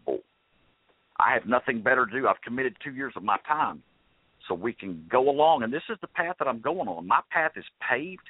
It's an even surface. It's got a nice tread grip to it. And you can either get on my bus and we're going to go down this path, or I promise I'll drag you to death in that lane that you're in over there with the potholes, Buddy Ruts, because I'm not going there. I, I love your analogies, man. It's just like I was raised on Iowa farm, man. It's just the common sense And real- real analogies quick, make real- such real- a point. Real quick, Kelly, before uh, before we move on, two things. One, um, I just want to relay, uh, convey a message from Dan Gray, uh, one of our other panelists here. Uh, he had to uh, go uh, early tonight uh, before even having a chance to chime in. He just said, uh, "Please convey my regrets to Donny and my admiration for his honesty, decency, and hard work for liberty." And so that was from our contributor and panelist Dan Gray. And uh, we missed you, Dan. We hope uh, you uh, feeling better soon or getting the, the rest that you uh, need and deserve. So uh, yeah, he had to go from us uh, early tonight. So uh, hopefully uh, Dan uh, gets, as I said, the rest that he needs, and uh, we'll be all rest up and, and gearing up for our shows in 2015. And, fifteen, and before we close things out uh, later on, of course, we still got plenty of time in the show. Uh, we can talk a little bit about what we're working on uh, for the for the show starting in January. I know you're working on some things, uh, Kelly. I'm working on a few things. I'm sure I'll be working on some things with Cindy and Dan. I'll be bringing things in as well. But let's go ahead and bring it back to you. But first, uh, for those who'd like to chime in, uh, there's still about uh, 40 left, 40 minutes left of the live time, and hopefully we'll be able to go to extended period. Um, we we may or may not. We'll see how that goes. I know last week, unfortunately, we had some technical difficulties and it cut us off. Let's hope that doesn't happen uh, again. So we'll uh, we'll see how that goes. Uh, but we'll trudge forward uh, regardless. Uh, so if anyone would like to chime in, or at least to just uh, call in and listen to the show, just give us a call at three four seven nine four five seven four two eight. And again, that's three four seven nine four five seven four two eight. But before we bring you back on, uh, Kelly and Donny, let's go ahead and here again uh, for those folks who are uh, just now listening to the show or haven't been here that long. Uh, let's hear from the Patriot Journalist Network. You're not just listening to a show, you're part of the powerful voice of the conservative conversation on Blog Talk Radio. Nothing worthwhile has ever been accomplished without teamwork. PJNet invites you to help make a difference by adding your voice to the team grassroots conservatives working together to take our country back. To find out more, check out the PJNet hashtag and visit our website at patriotjournalist.com. Let PJNet add our muscle to your hustle. Of All right, so I it's wanna ask a question. on Twitter. Real, real quick, uh, and that's also on Twitter. You, if you're a, a Twitter user and you see the hashtag PJNet, that is uh, who you're seeing is uh, the Patriot Journalist Network. That is the hashtag for the Patriot Journalist Network that you see there on Twitter. So let's go ahead and bring it back to you, Kelly. Go ahead. Well, yeah, um, Mayor. I, I. So you, you've been in there. You're having some struggles, of course. The public's becoming aware, um, and as I mentioned before, the public's going to be, oh my gosh, I'm empowered. We got a man in there. So how are your constituents? Uh, how are the constituents uh, responding? Um, well, you know, I've I've taken some stuff that they've never had before. You know, the the mayor's office was buried in this big grandiose, you know, Roman coliseum of an office with this big ornate desk and the, basically a throne, which I didn't like. So we had a little bitty tiny boardroom that's right up by the door that actually has windows in it, which is a lot more my redneck style. And you have to pass by my office door, which is always open, just to pay your water bill. There's no getting into the city hall that you don't have to see me first. And I think that it's it has become a uh, you know the, the new open door policy. Um, we're working feverishly on a website so that I can put all of our financial information up there. And if you'd like to know what I spent on pins last Thursday, you can look and see. If you'd like to see what the what the percentage of spending on our budget items is, it's all readily available to you.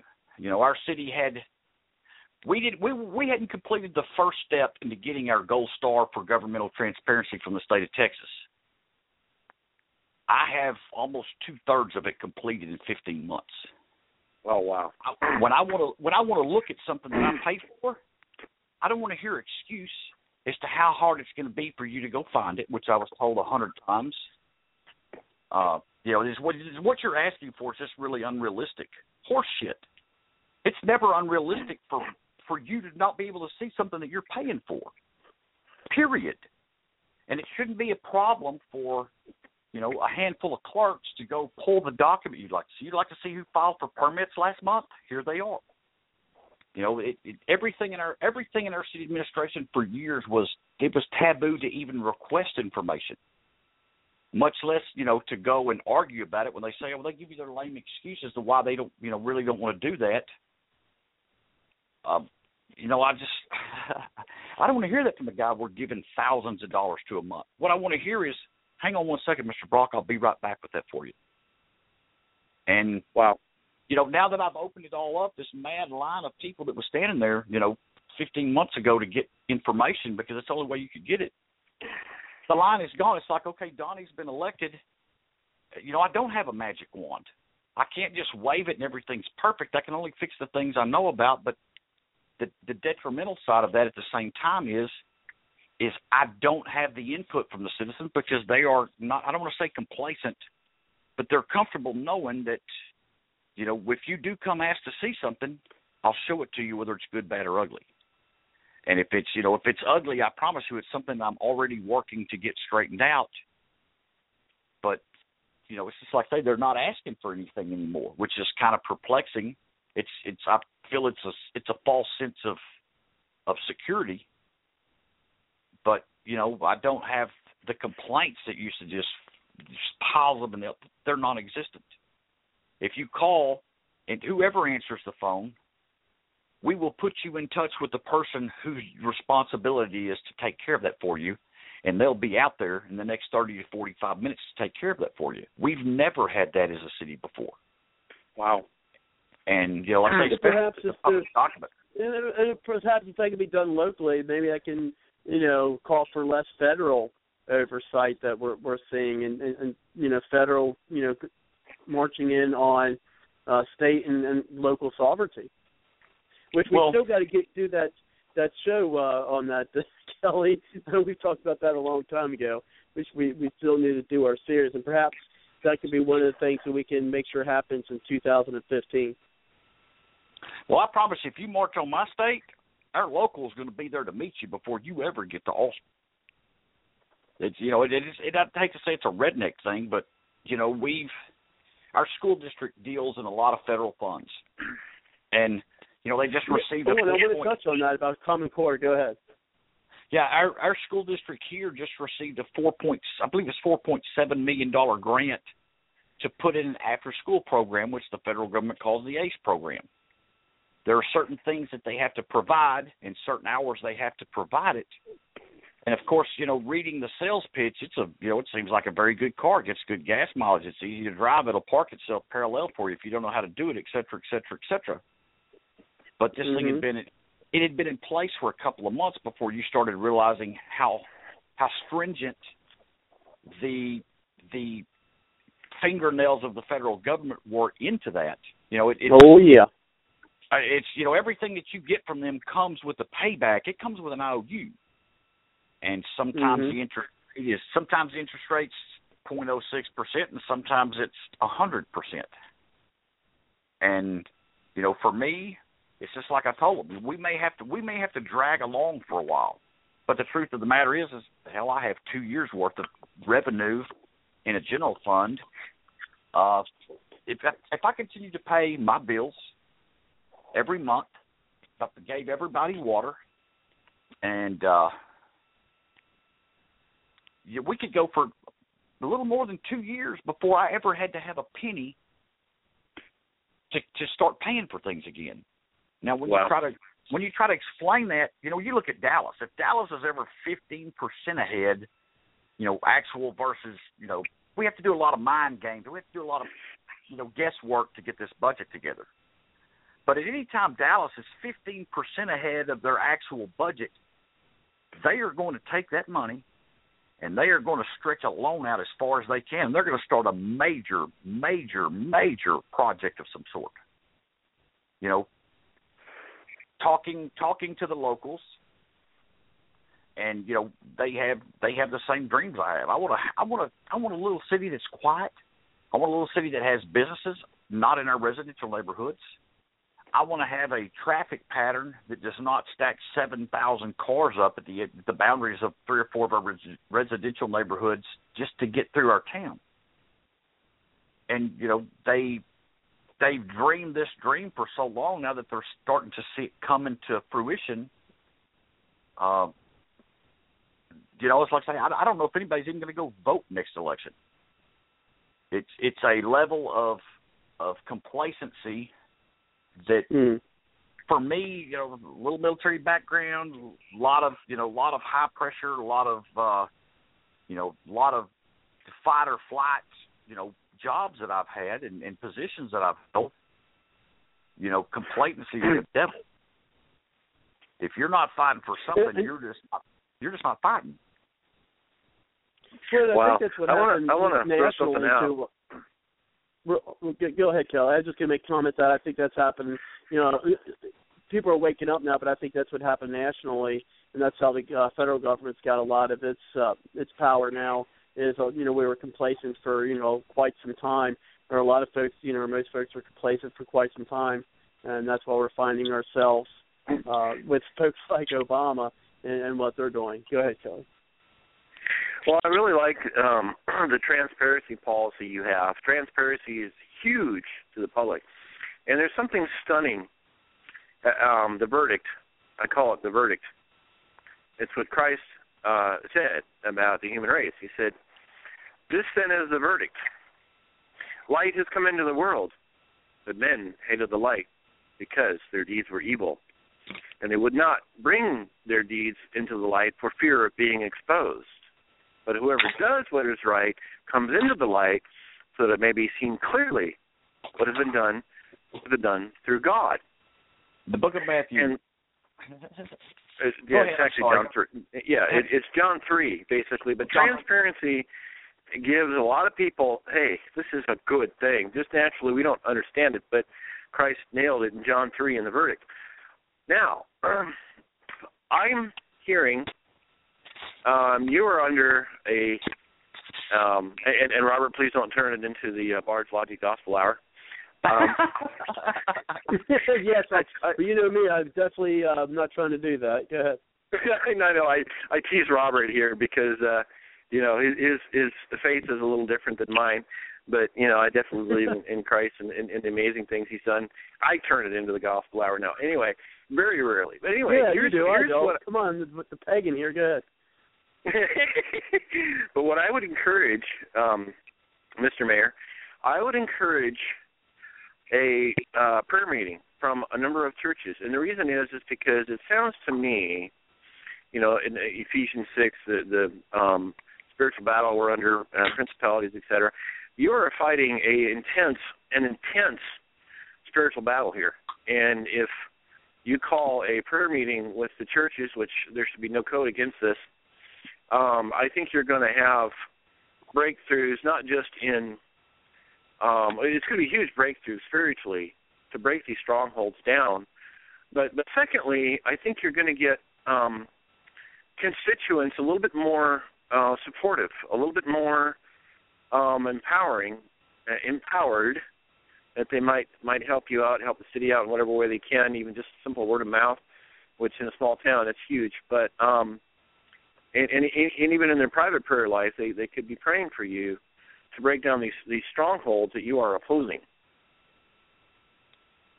Well, we have we have here. I mean, that is here where we're at. The the churches together, they are the tie that binds.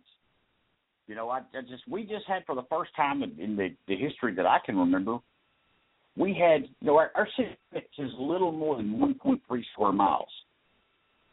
Now we're basically landlocked. If I could expand my boundaries three quarters of a mile in every direction, my population would it would jump up by 300 percent.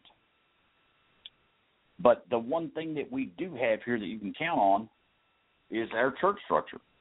And like I say, weekend before last, I had members of all seven churches underneath the roof of one church, and nobody left there with a bloody lip.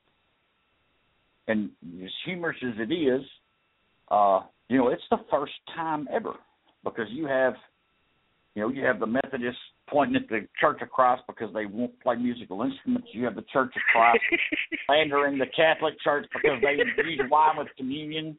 It's like See, you see why I say I love these things, Kelly? No, go ahead, guys. it, it, it, it, it's basically it's like seven different gangs that are all flashing gang signs at each other. You know, we we all have the same habits. You know, nobody's immune to the man. It's hot. I'll have the beer.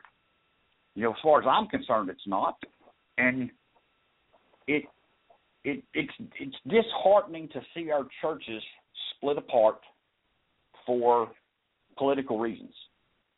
Uh, you know, and like I say, during the election, you have, you know, you have a we have a large, large, large First United Methodist Church here, and you know, a couple of council members go there.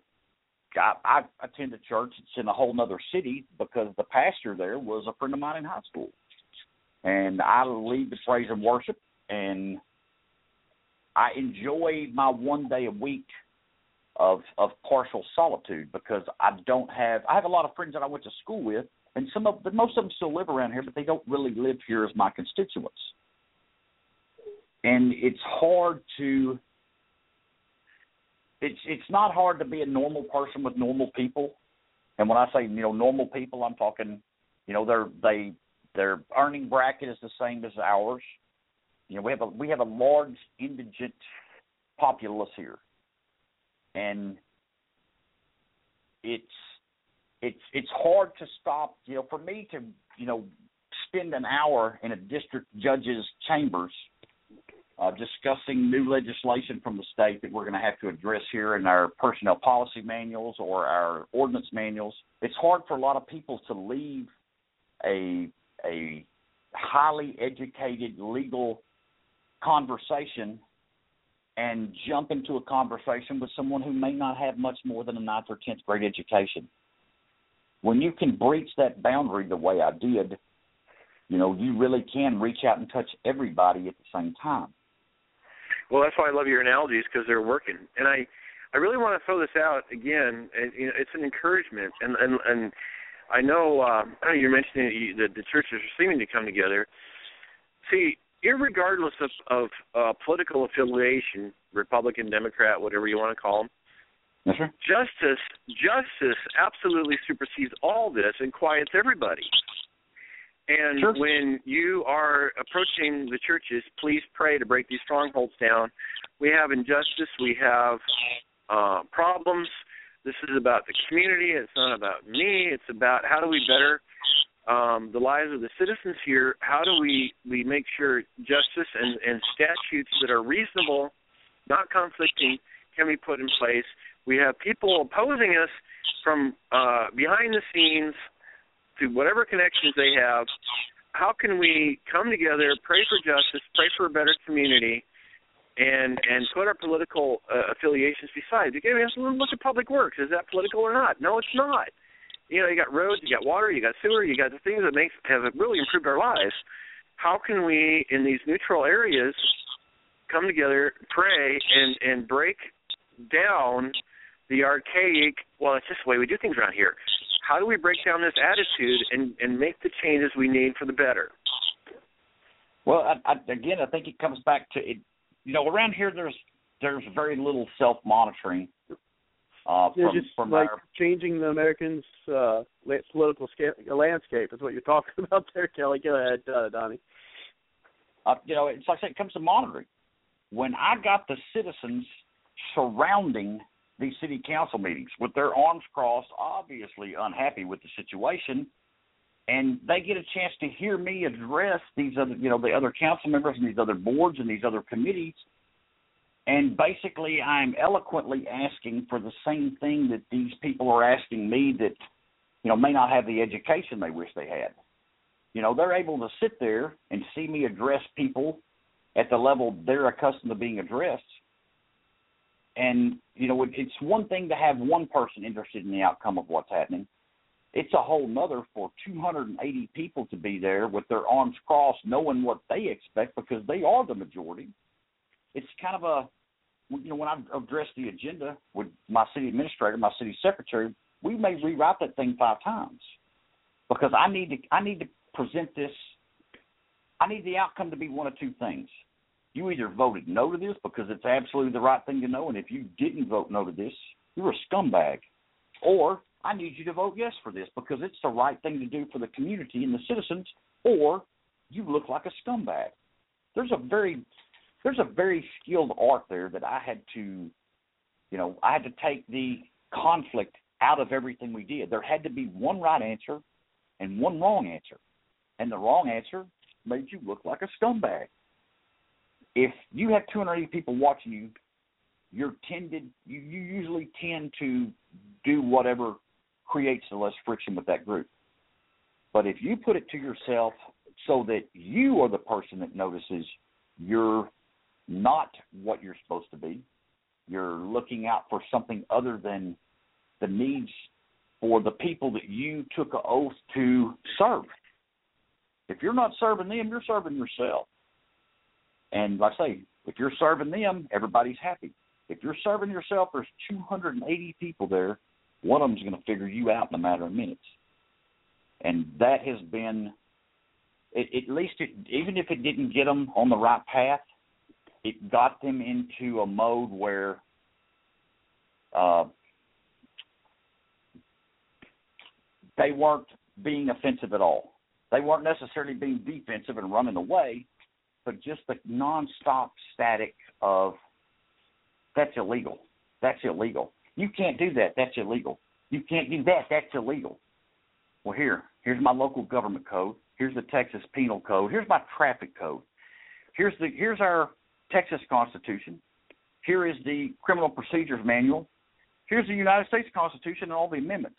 You have four minutes. Please show me, you know, which law I broke. Wow. Because if you can't in the next four minutes, it's going to be a problem for you because you just accused me of being a criminal. No, what I said what you're trying to do was illegal. That makes me a criminal. This is on. We're on the record. This is a this is a business meeting, and um, you know we're not we're not servicing the people we work for. You're servicing your ego, and I'm done with that. Wow. That's stunning. So the self stunning. the self importance of these these titles that we're given. You know, I I I always dress appropriately for the office. You know, it's it's buttoned down, it's tie, it's suit jacket, it's polished boots, it's a belt, it's a buckle, it's a badge that shines like a diamond in the sky. But you know, to see me go to you know one of my several different volunteer jobs that I do, it's it's it's flip flops. It's you know it's cargo pants. I'm gonna go get in a big if I'm gonna get a big horse trough with a tiger and wrestle with him for two hours. You're not wearing a dress jacket for that. but you have to remember that anytime I'm wearing shorts, I can put my mind in that dress jacket and I can address you just like you need to be addressed. At the same time, I can always remember that no matter how high that tie is around my neck, in my mind, I can put on flip flops. That's that that is I, a, I, I, that's well. That's one thing I could. That, that's one thing I could say I can never do, uh, Donny. is is put on flip flops. You will never see me ever wearing sandals No, no, or flip flops. Flip flops I are- digress. The flip flops, they're only in your mind, brother. That beach is just a blink away. I won't even wear them in my mind. I can't stand them. But anyway. Okay, here's what we're gonna see Oh, the I, I can't. I, I can't stand sandals, and I can't stand at least for at least for me. I can't stand sandals. I can't stand flip flops. I would never wear them, even even mentally. Wearing them mentally makes me cringe. Well, I'm Anyway, you know, I uh, Go ahead. Uh, after dark is coming in 20 minutes, where we get a little bit more raw. Um, well, I'm, I That's just true. I just got my laptop booted up. We're gonna see how much pull the mayor's got here in town. I'm gonna request some guys give us a little holler. Maybe we can get a uh we can get it we can get an outside looking in perspective. I can tell you what it's like from the inside looking out. Sometimes it's scary. Sometimes you look out and it's like, oh, Christmas is out there, and sometimes you look out there and it's the scene in the the Twister movie where the cows are flying around the truck back and forth like yo-yos. Yeah. Nothing, What, nothing's what happened. they're gonna what is they're gonna call in the what they're gonna call in this evening, Donny, they'll need to do it within the next 18 minutes, and this is for the folks listening on the line. And uh, you mentioned Bard's Logic After Dark, as we like to uh, teasingly call it, uh, but normally what we call it is the extended period of the show, and barring no uh, technical difficulties, we'll uh, have at least some of it, if not in its entirety, uh, which uh, lasts about an hour. Uh, so we do have plenty of time if we can not experience any bumps like we did last week. Uh, but that's in about 18 minutes. So if anyone wants to uh, call in and listen to the extended period or chime in, give us a call at 347 945 7428. Because unfortunately, if you don't, it's the clock strikes midnight, uh, which is in about 17 minutes now. Those listening to the audio who are not called in, uh, the audio will drop. However, the recording will still go on for the podcast, which will be available for folks to listen to the rest of the show. And also, the link will provide a place for your friends to go to, and a link that you can share to your friends so they can listen to uh, the show itself. And there's also a way to download the episode into an MP3. And I believe uh, the show also, as I said, since it's a podcast, uh, is on iTunes. You can get it from iTunes as well uh, for free at this point. Uh, so if you'd like to chime in or listen to the extended period, uh, again, give us a call at three four seven nine four five seven four two eight. Let's uh, go ahead and uh, bring it back to you guys. Awesome. All right, almost done here.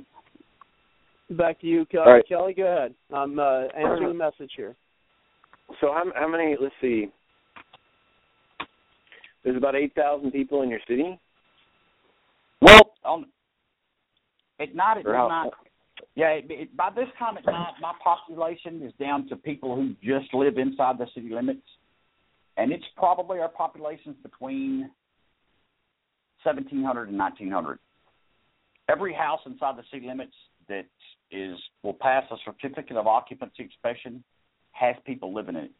I'm surrounded on all four sides basically by huge pastures, and since I'm a Type A general law city, I do not have the ability to uh, annex property. I have to I have to take the available amenities that I have to offer, and I basically have to sell our city to these to the people that live around here. The problem is, is a 1,200 acre cow pasture that has 300 cows on it. Well, those cows do not care if they poop in a toilet. They do not care if they have to turn a faucet to drink. So, you know, I'm kind of landlocked. But if you were to take my if you were to take my population on a Saturday afternoon at two o'clock, it's probably somewhere near eight to ten thousand. Wow. You know, when school is in, you know, our our school holds three hundred. Well, I'll say three hundred. It's probably they probably have three times as many people that go to school during the day. You know, elementary through high school, as do live in this town. There's a static, you know, ticker on the census, and like I say, it's hard because of the mass influxion. You know, we have to schedule our police force around school drop off uh, afternoon, you know, rush because you have to come in a main highway, stop. You have to turn onto a a little two lane highway, which is 34 to travel either north or south, and then you know at that juncture you have to back over on to 276. So we have a we have a myriad of mazes in our town. At first thing in the people trying to skate through town without getting on a street that they know is backed up forever. Same scenario again. Starts about four o'clock and travels on to six fifteen, six thirty. Um, it's it's it's it's weird the way it works. Let's say because it sometimes if anything went bad, if I brought every police officer in that I had, we're still not going to be able to maintain it. At other times, I can have one here, and he's too many realistically. So Hmm. it, it's it's hard because of the I can't blame it all on the traffic, but I mean you know if, for me if I'm going into your city and I've been sitting in traffic for 40 minutes just to get into this thing, and now I've got to take a little a, a little five turn zigzaggy path through residential you know residential areas to just to get to the, back to the edge of the commercial department. I don't feel like stopping and eating anything. I'm pissed. I want to go home. You know, we, we lose a lot of business here ourselves, West Tawakoni, the next little sister city down by the lake, because of just poor planning. Our city now sits like most. We have north, south, east, west runs of our major, you know, major streets. But the problem is, is, you know, 75, 80, 85 years ago, there was a train that came right through the middle of our city on a way less than perpendicular path. It started out in about the about the middle of our of our uh, outlying border and cut sharply at a very healthy southeasterly direction. We replatted half of our town for this train. Wow. And now that we're trainless, you know, we're looking at it's a it's a logistical nightmare. Lot numbers. Oh, wow. It, it's Yeah. you know half of them run at an angle, half of them run north south, and we've been trying to correct that for years. But you know, like I say, the the thing that kills us is definitely our traffic pattern. Even though I say at the same time I say it's not definitely our traffic pattern. I mean, our traffic pattern is what it is. People are going to go that route regardless. But I do. Well, let me. Um, you know, again, I'm a civil engineer. Um, do you know any civil engineer locally that might be able to volunteer some time and write a letter or two of of how to improve this? Well, you know, I'm on I'm on the Regional Transportation Council. I work with Texas Department of Transportation every day. I fight for money for other for other projects they have. I fight for money for other cities that they have. Uh, again, it's, it's you know if I've sat down and read through it and I've looked at what I'm you know look at this the census materials, traffic counts, uh, areas of of you know crime patterns. You know we have all these. Oh, everybody here gets shot with a gun. Everybody here gets stabbed with a knife. Let's figure this out. There's a, there's something in here that'll tell us why this is happening this way. Right. Well, that's, that's not what I'm asking. I'm asking, do you know a private civil engineer that might be practicing in Quinlan or uh, another town nearby that can that can volunteer his time to take a quick look at traffic and other infrastructures? Because if you have somebody willing to donate their time, which could mean they could have some type of engineering contract later um, through the public process of bids, and he'll have a huge advantage because he volunteered his time. If you can get in touch with one of them, a person like me, you could really have a strong ally in one of the most. I know this. This is this is this is humorous. All right, when I tell you this, one of the most powerful things us civil engineers have is our dull and boring letters, our dull and boring presentations, because we're not salesmen. We're not like a used car salesman. Our dull and boring presentation is so influential, it's stunning. If you can find a guy like that who's willing to start out by volunteering his time, I think you're going to have a huge ally to solve this traffic problem. You know, I've here's what I here's what I'm working with. I have the engineering drawings. I have the it's it's going to be an outer loop. It's going to connect my outer 276 that everybody cuts through town to get back onto. It's going to sweep it through a lot. It's going to run right down next to my park. I've got Texas Department of Transportation agreed to put in my drainage system and my sidewalk system for everything on the south side of the park.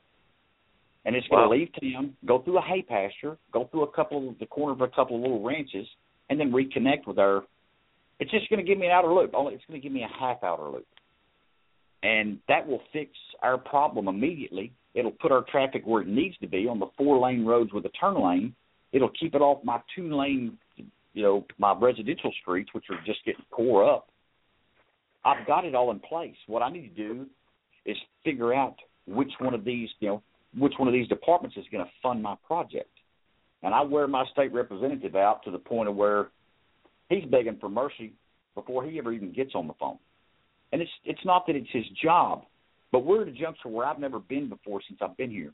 We're at a juncture where I know it's somebody's job sitting up here, but I don't know exactly whose job it is to come take a look at my situation and help me fix it. Um, well, of course, it would be the uh, public work director um, in contact with other um, outside agencies. Um, and if the public works director, I don't know what to say if he's not willing to do his job.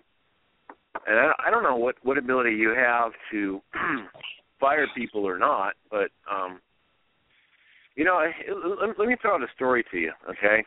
and this may not apply to your oh, situation, but real, might. real quick, Kelly, as uh, real quick, Kelly, I do want to let you know that I do see uh, Cindy is on the line. Cindy, I do see you there. We'll, we'll get you in after Kelly's story, and I do see there's only about uh, eight minutes left, folks, uh, of the live portion of the show. So we'll be shortly going into the extended period.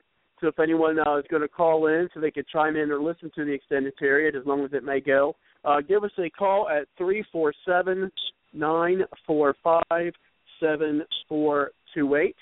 Uh, again, uh, the number is three four seven nine four five seventy four twenty eight. Go ahead, Kelly, and then after you, uh, we'll bring in Cindy. Okay, this may or may not apply to you. I don't know what authority you have to do this or not. Andrew Jackson, he was the president, um, 1828, 1832, 1836 he terminated the Federal Reserve of his day called the Bank of America. All right? But when he first got elected, he went through the federal government and found those connected to the money trust, i.e., you know, Bank of America, those people, Federal Reserve today. All right, so he he went through the federal government. He fired a third of the federal government. He just one third, you're gone. Goodbye. Get out of here. You're connected with evil people. Um, I, I I don't know if you have that authority or not, but I just thought I'd tell that story. That was like, well, no wonder why somebody tried to assassinate uh, Jackson and two flintlock pistols didn't fire in January of I think it was 33. But you know, it, I I don't know. I don't know how that works in your area. Well, you know, I have I I have municipal officers. I have a municipal secretary. I mean, I have a city secretary. I have a municipal attorney. Um, I have the municipal judge. I have all the municipal officers answer directly to me. I bring them in, get them out as I see fit. Uh, everything else is basically, you know, from a from an employee level to a uh, a, a, a group leader up to my public works director. They are they're just every your average employees. They're at will employees. Um, our chief of police is an at will employee, but his office is a municipal office. Without my, and this is how it was put to me two days ago. We've been kind of looking at this for a long time. Without my, without my powers that were bestowed upon me by the governor of the state of Texas, there is no corporate umbrella for my city. There is no, you know, there is no 501c. There is no anything. There's no ability to convene a municipal police force. There is no there's no power to convene a city council meeting or anything else. And it's you know when I started here, and like I say, we showed up and there's just nobody here. Um, I, I can, you know, it's like I, I can get anything. I can get anything out of my council that the city needs, as long as I uh, I to say swindle. It's really not a swindle. It's just a it's just a spectacular way of wording something so that the two sides are inexplainably separate from one another.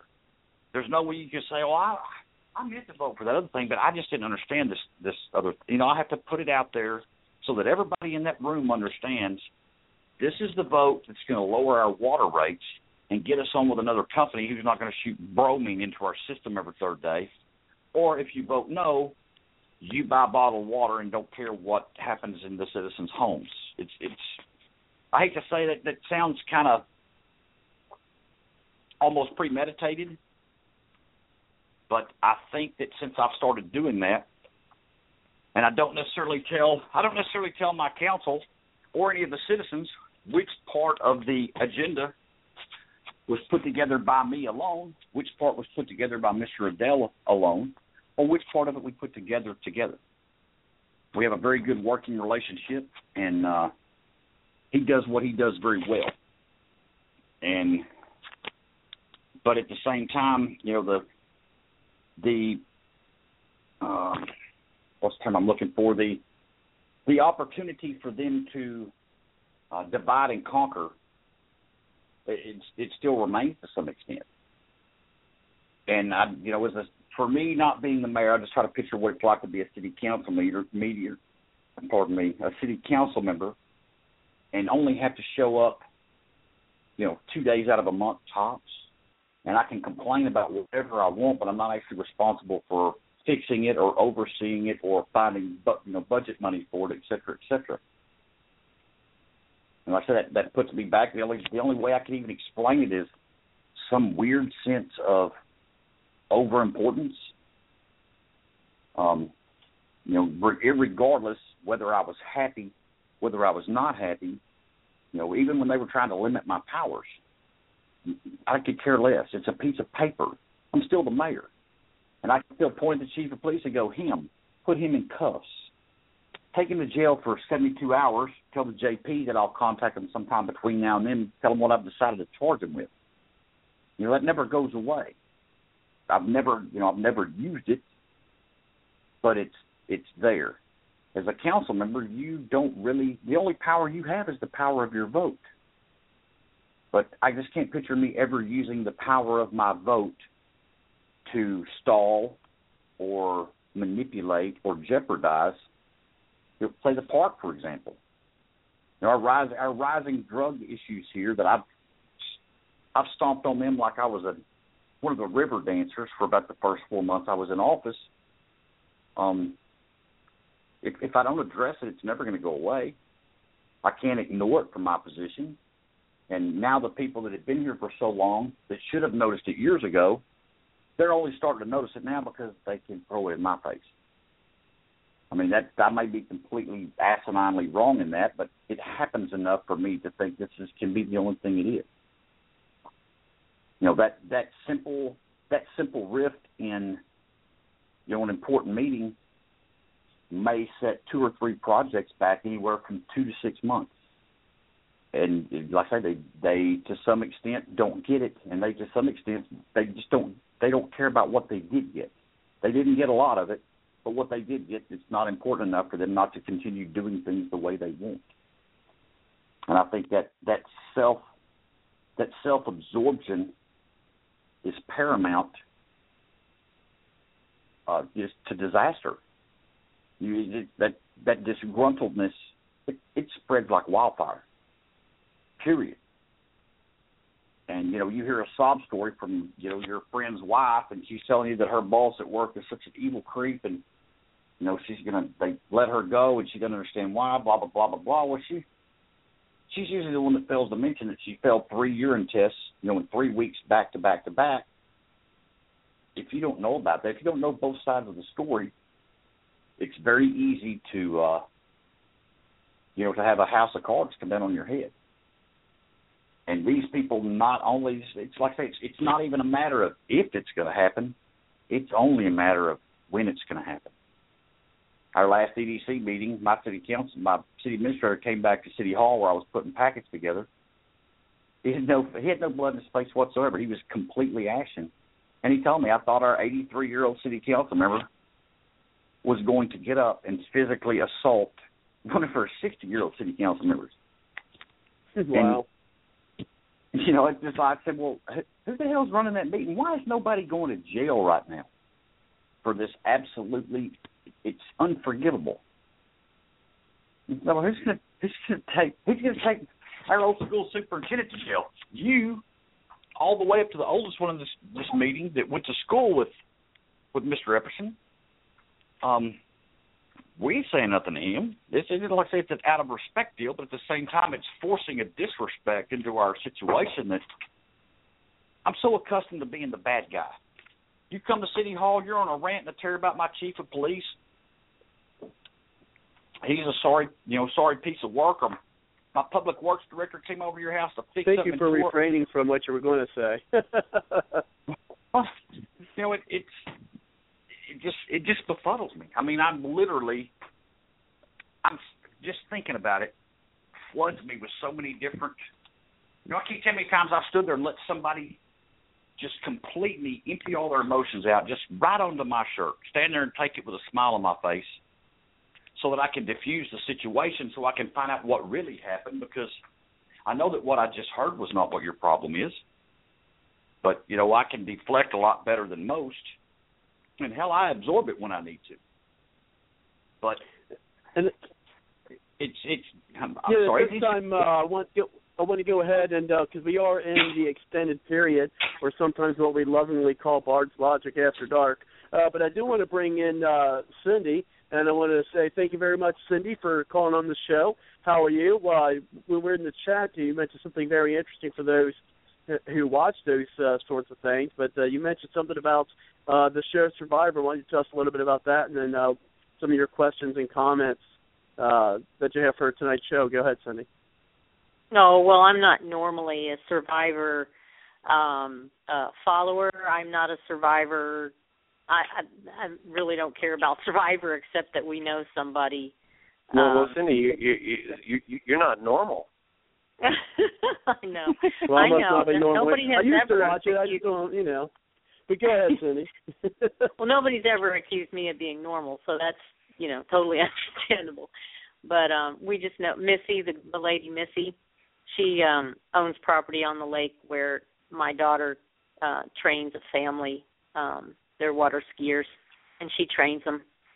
Anyway, um I appreciate um Mr. Brock coming on, and uh, Mayor Brock. I I hope I wish all the best to you.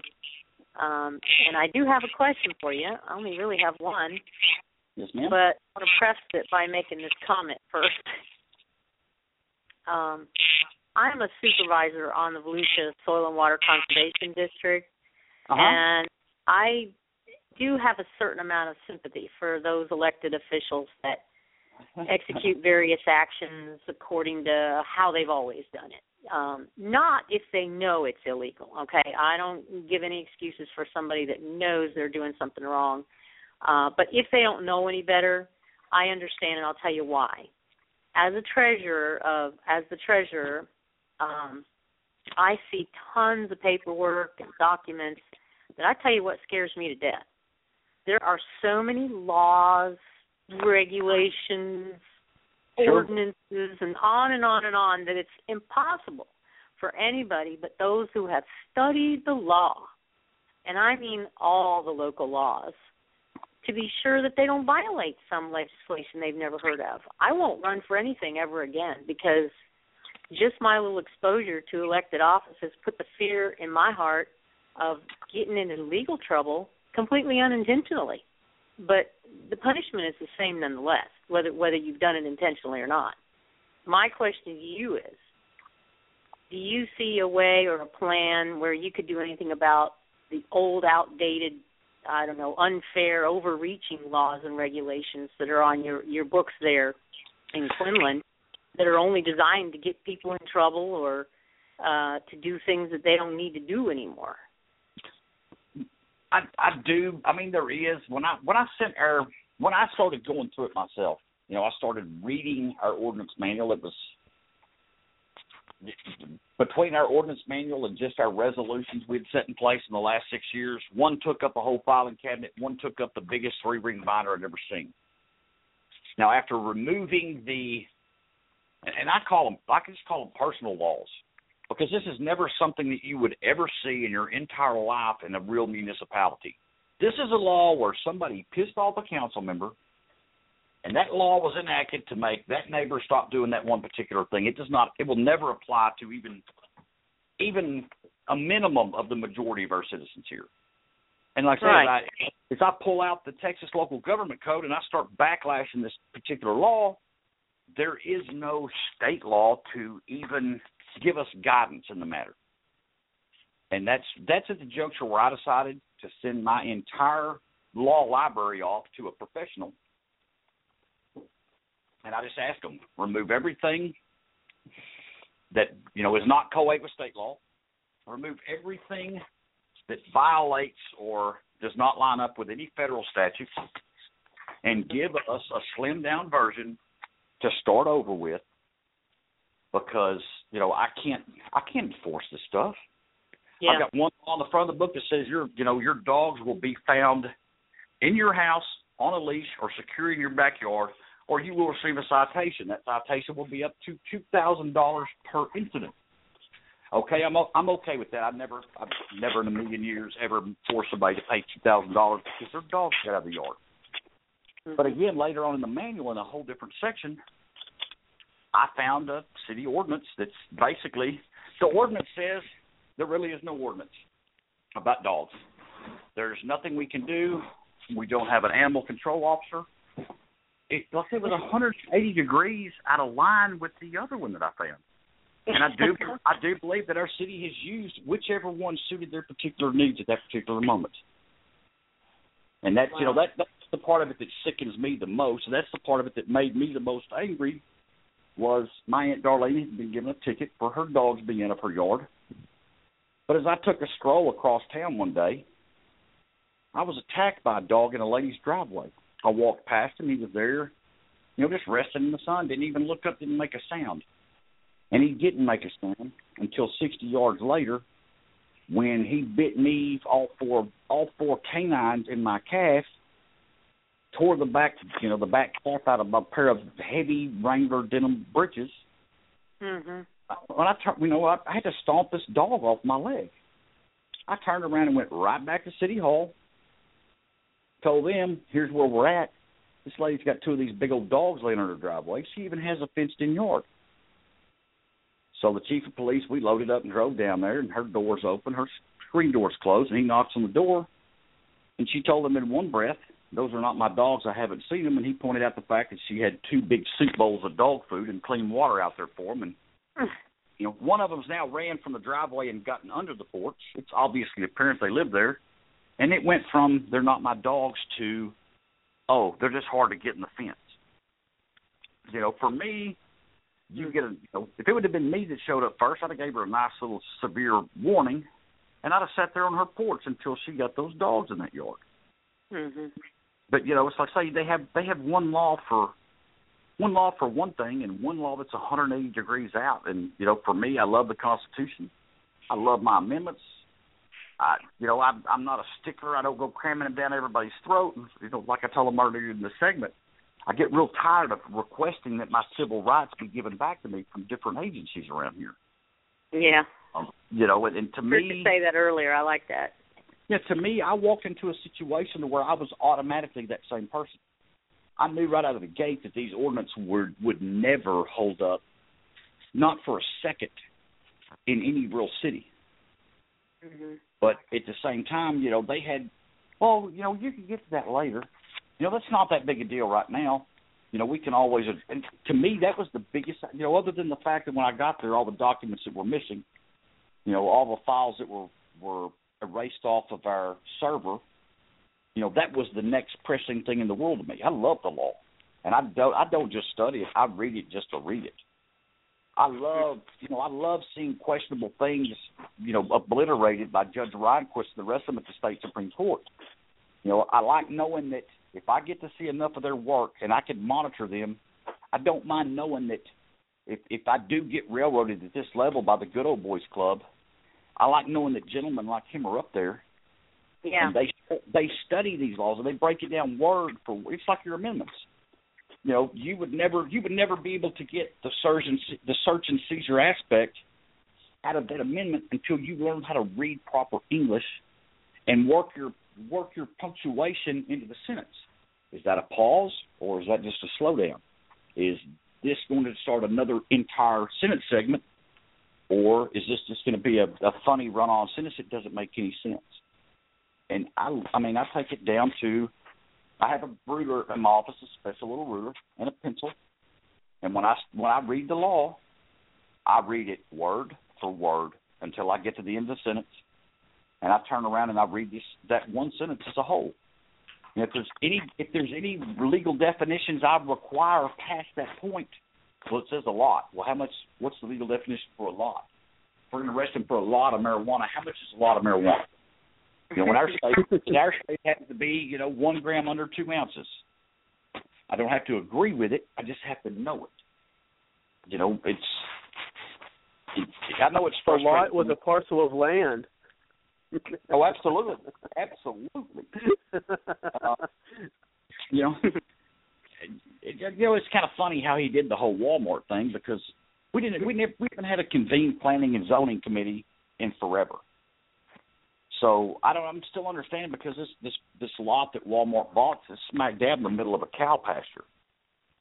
So without having a planning and zoning committee, without ever having this brought up at the EDC's agenda, I still don't understand how it converted itself from a pasture to a workable, you know, foundation for a subdevelopment.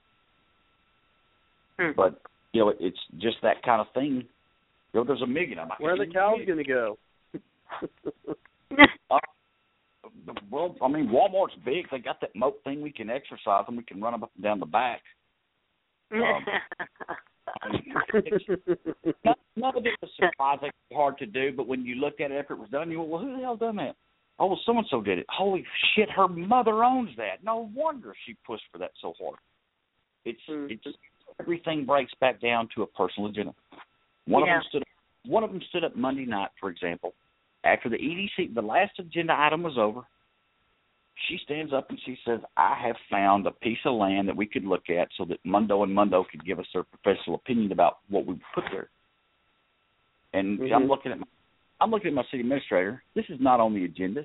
You cannot be talking about this publicly or privately, you know, with other than one member of the EDC you're a member of. And then when John Adele goes, you know, we we can't told Lord turn off the tape machine. We can't be, we can't go past where we're supposed to be. You've jumped into a whole other meeting by driving yourself out the bottom, you know, of meeting number one. And what what it, what it all came down to is when we started talking about price and, and location and, and and the excavation work it was going to need to level it out.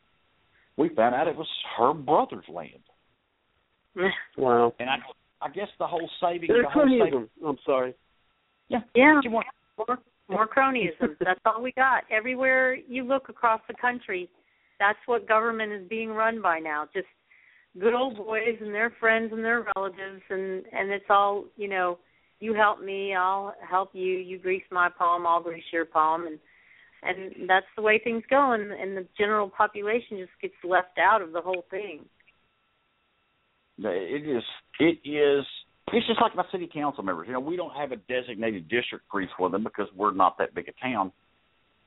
But you know, I can picture in a big city, if I saw one of my council members talking to two or three of my other council members around behind our apartments or you know my neighbor's backyard, at the bowling alley in the corner, whatever. I'm snapping pictures at everything that I saw here's the deal: you run around me with a phone all day long, you're going to get tired of taking pictures of me just because I'm putting on weight. I don't have any, you know, I don't don't have anything to hide. My mouth is too big. I don't bother telling lies because that yammer of mine comes out. No, you know what? I was just kidding the other day. I really did that on purpose, just so you could feel like a creep because that's how you made so and so feel. It's kind of like it's part kindergarten teacher, part president, uh, part jailer, part English teacher. You know, it's it's a lot it's a lot of hats this job. I it's hard to explain. I thought I would do a better job of it than this, but you know, there's aspects of it that I would love to do for the rest of my life. There's other aspects that I do not wish to do for two more seconds. I would just as soon, you know, sell another vehicle and pay them just their whole salary up front to make sure that I don't ever have to look.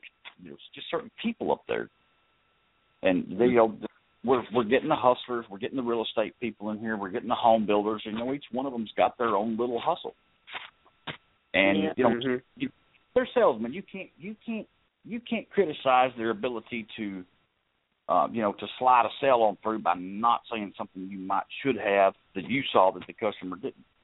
That you know, to some extent, that's part of the nature of that game. But I, thought I to myself, understand salesmanship. I understand salesmanship like that with with someone who's not um hooked up with some council member or you know some senator or some uh mayor or whatever you know as long as Sure. long as they're they're um a legitimate and and they don't have a a, a conflict of interest I don't mind people coming and trying to sell sell their you know wares trying to get a government project or Well, remember- contract Re- Remember that when I talked to you later off off air, Cindy. Remember you said that when I talked to you off of it off air. okay what are you going to tell me Yeah, see, that's another separator for Huh? you too. One of them blurted it out loudly so you could not miss it. Uh, I thought it, that's that's awesome.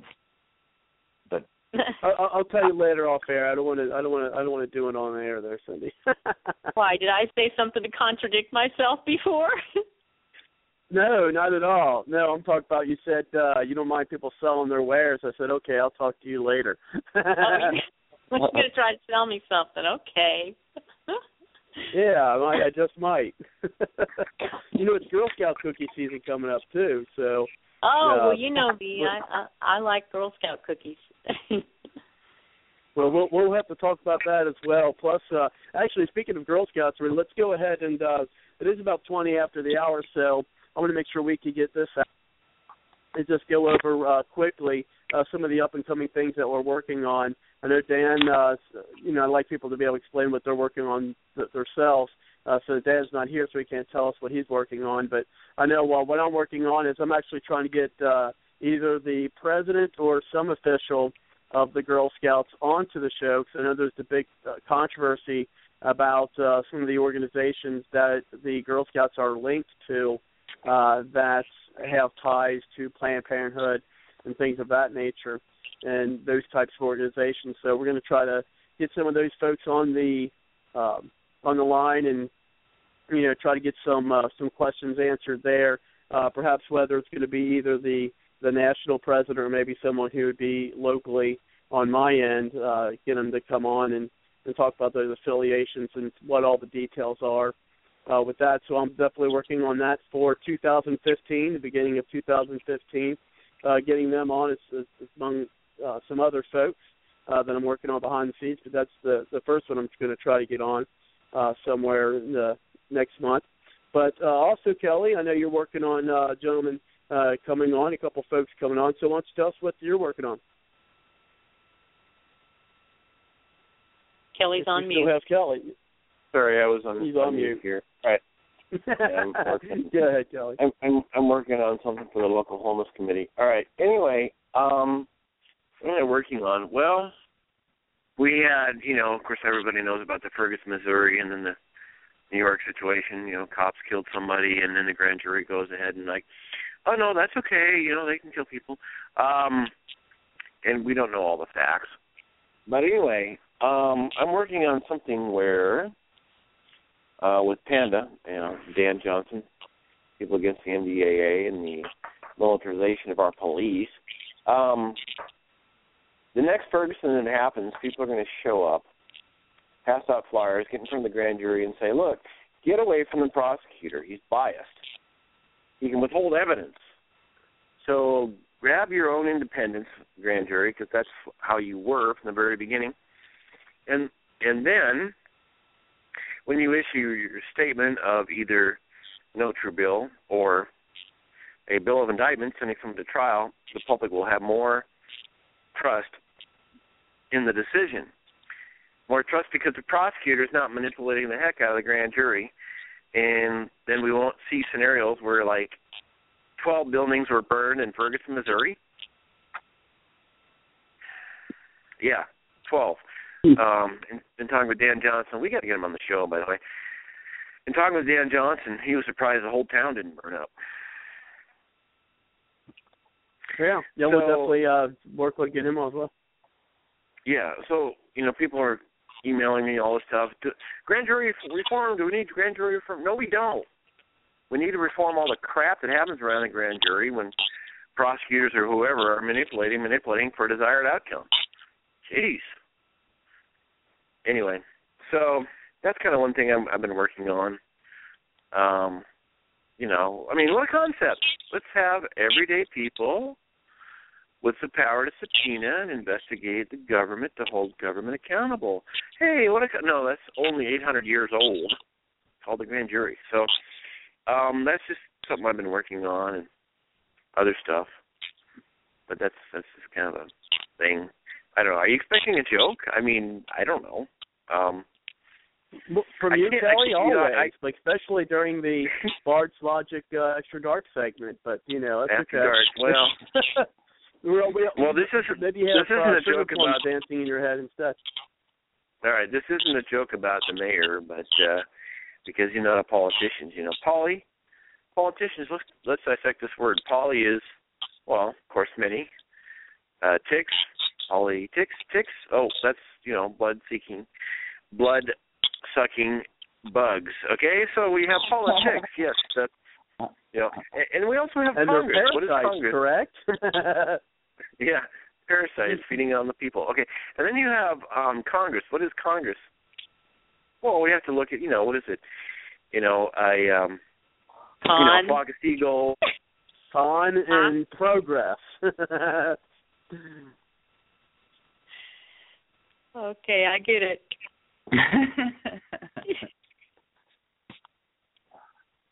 How about Jim shooting? I'm just I figure if that's the worst thing that gets spread around me this week, I'm in good shape.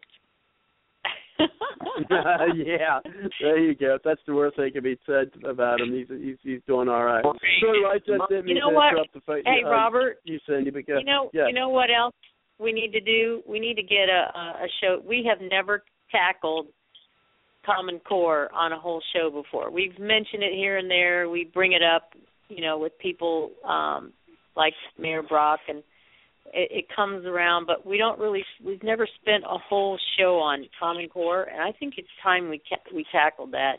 And we have some good um people that would come on and um and uh debate it with us. Um Sure. we got you know Jared that um came on with our communist life in a communist nation show, remember him? Yes, ma'am. yes, yes. Well, he would come on and argue for Common Core um, because he is somehow connected there. Um, but then you can have Barbara Haney on there, who is very knowledgeable in Common Core, and I can get you some more. I can get Karen Schoen again. She came on our show a couple years ago about um, Agenda 21. She's also very up on uh, Common Core. hmm I think we could really make a Rosa good show out of on that. that too. Huh? Yeah, we also had Rosa Koire. She travels around the country uh, talk about uh, Agenda 21. She's been on as well. Yeah. Um, but I think I think um, we need to do a Common Core show. Well, I remember one time Kelly helped me out. Uh, my daughter had a math problem. You, you may recall this, Kelly.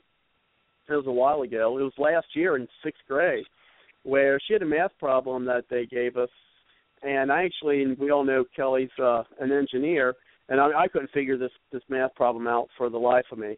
So I actually had to read the problem to Kelly, and he figured it out, took a picture of it, and texted it to me. Do you remember the text the you know the the equation on how to figure out this math problem for my sixth graders uh math? Do you remember that, Kelly?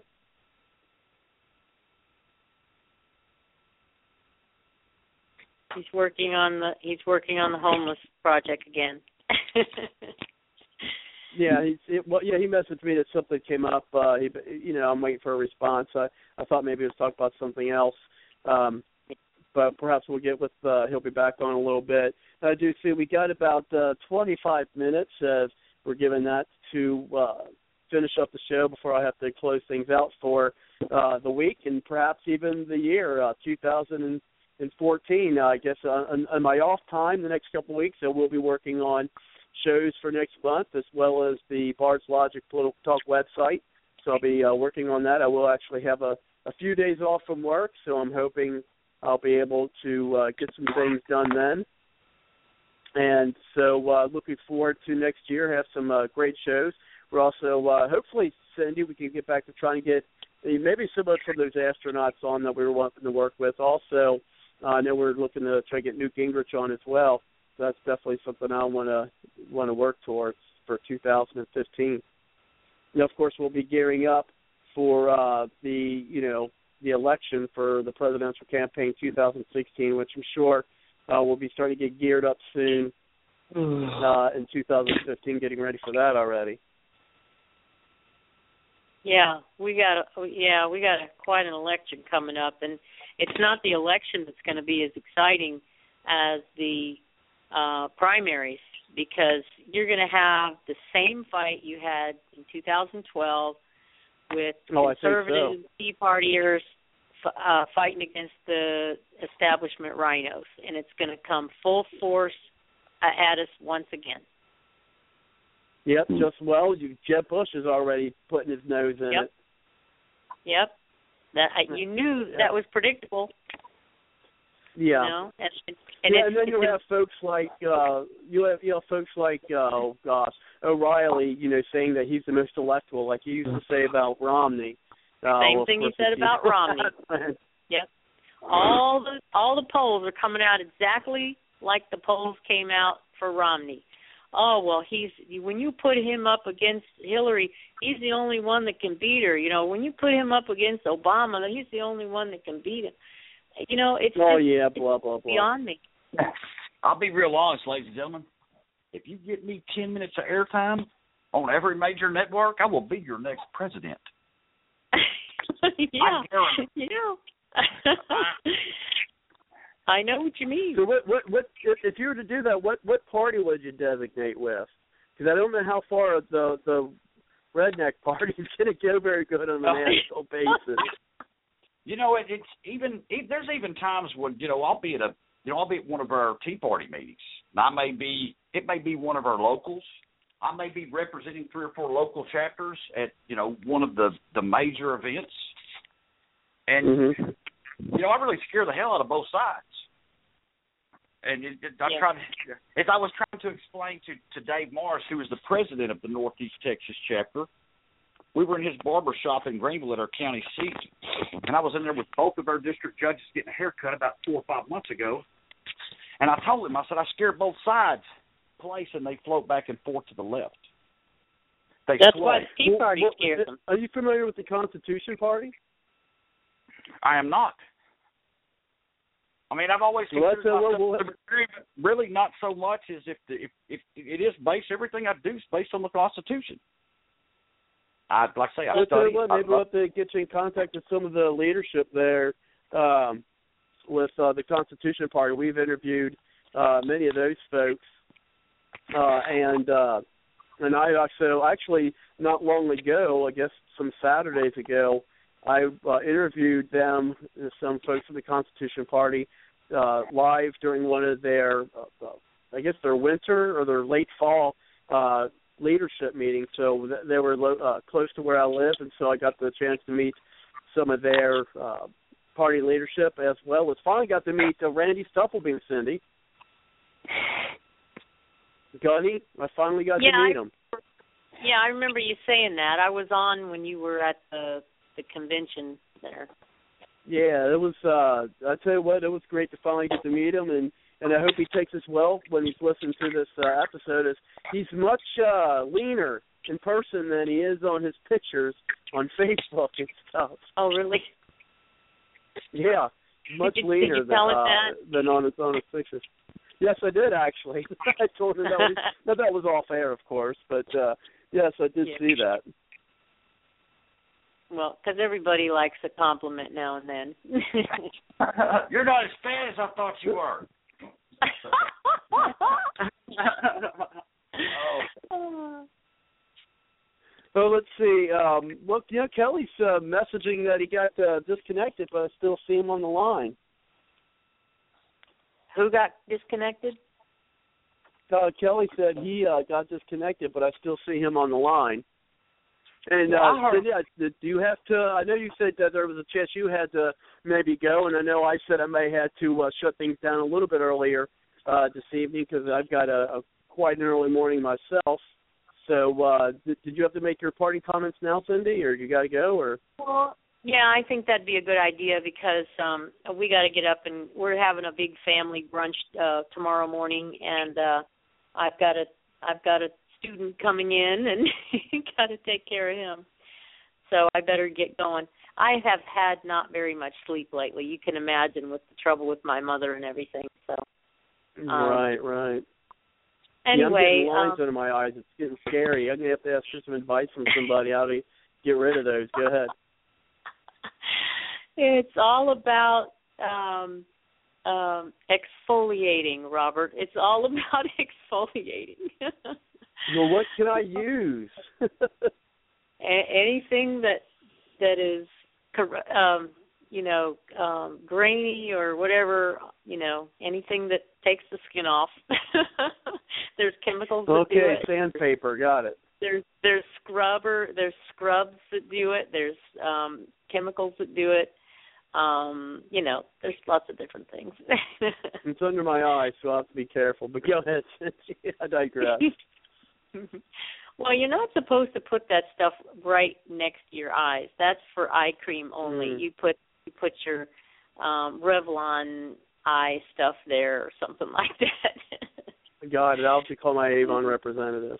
yeah, Yeah, we're- you'll have to do that. Yeah, you and I are going to talk about this after we're off air too, because I'm lost. what did he say? I'm what? Yeah, I'm you and lost. you and he are We're going to have to sign up for one of these He's lost. after air comments. You can get me called back up too, because I missed all of that. That's okay. We got on a totally different subject that you don't need to know about. I've got. I, I, I, I've got.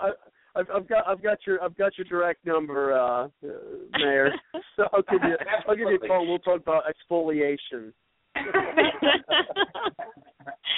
well, Mayor Brock, Brock, I am saying my final goodbye. So I just wanted to tell you congratulations for the progress you've made, and I hope that you'll stick with it long enough to make some more good progress. And um, um, you know, y- y- it's a small community, um, and maybe after you get them straightened out, you can um, uh, go for a county seat or a um, a state representative or something and uh keep moving it and keep clearing out and keep cleaning out these uh corrupt governments and uh, maybe we'll get somewhere with people like you.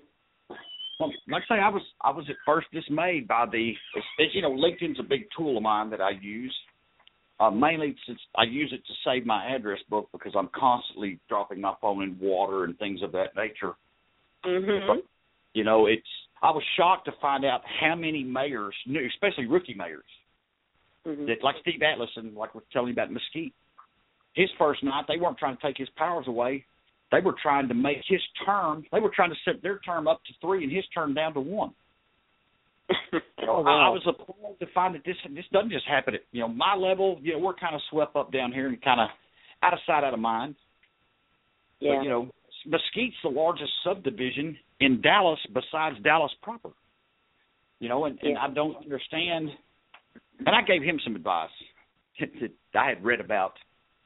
He immediately had an electrician come in and he mounted a red Christmas bulb right in the desk, right on the desk, right in front of every one of his council members. And he had five buttons put in front of his seats. And mm-hmm. if you were- if you were speaking and your button wasn't lit up, you were leaving the meeting.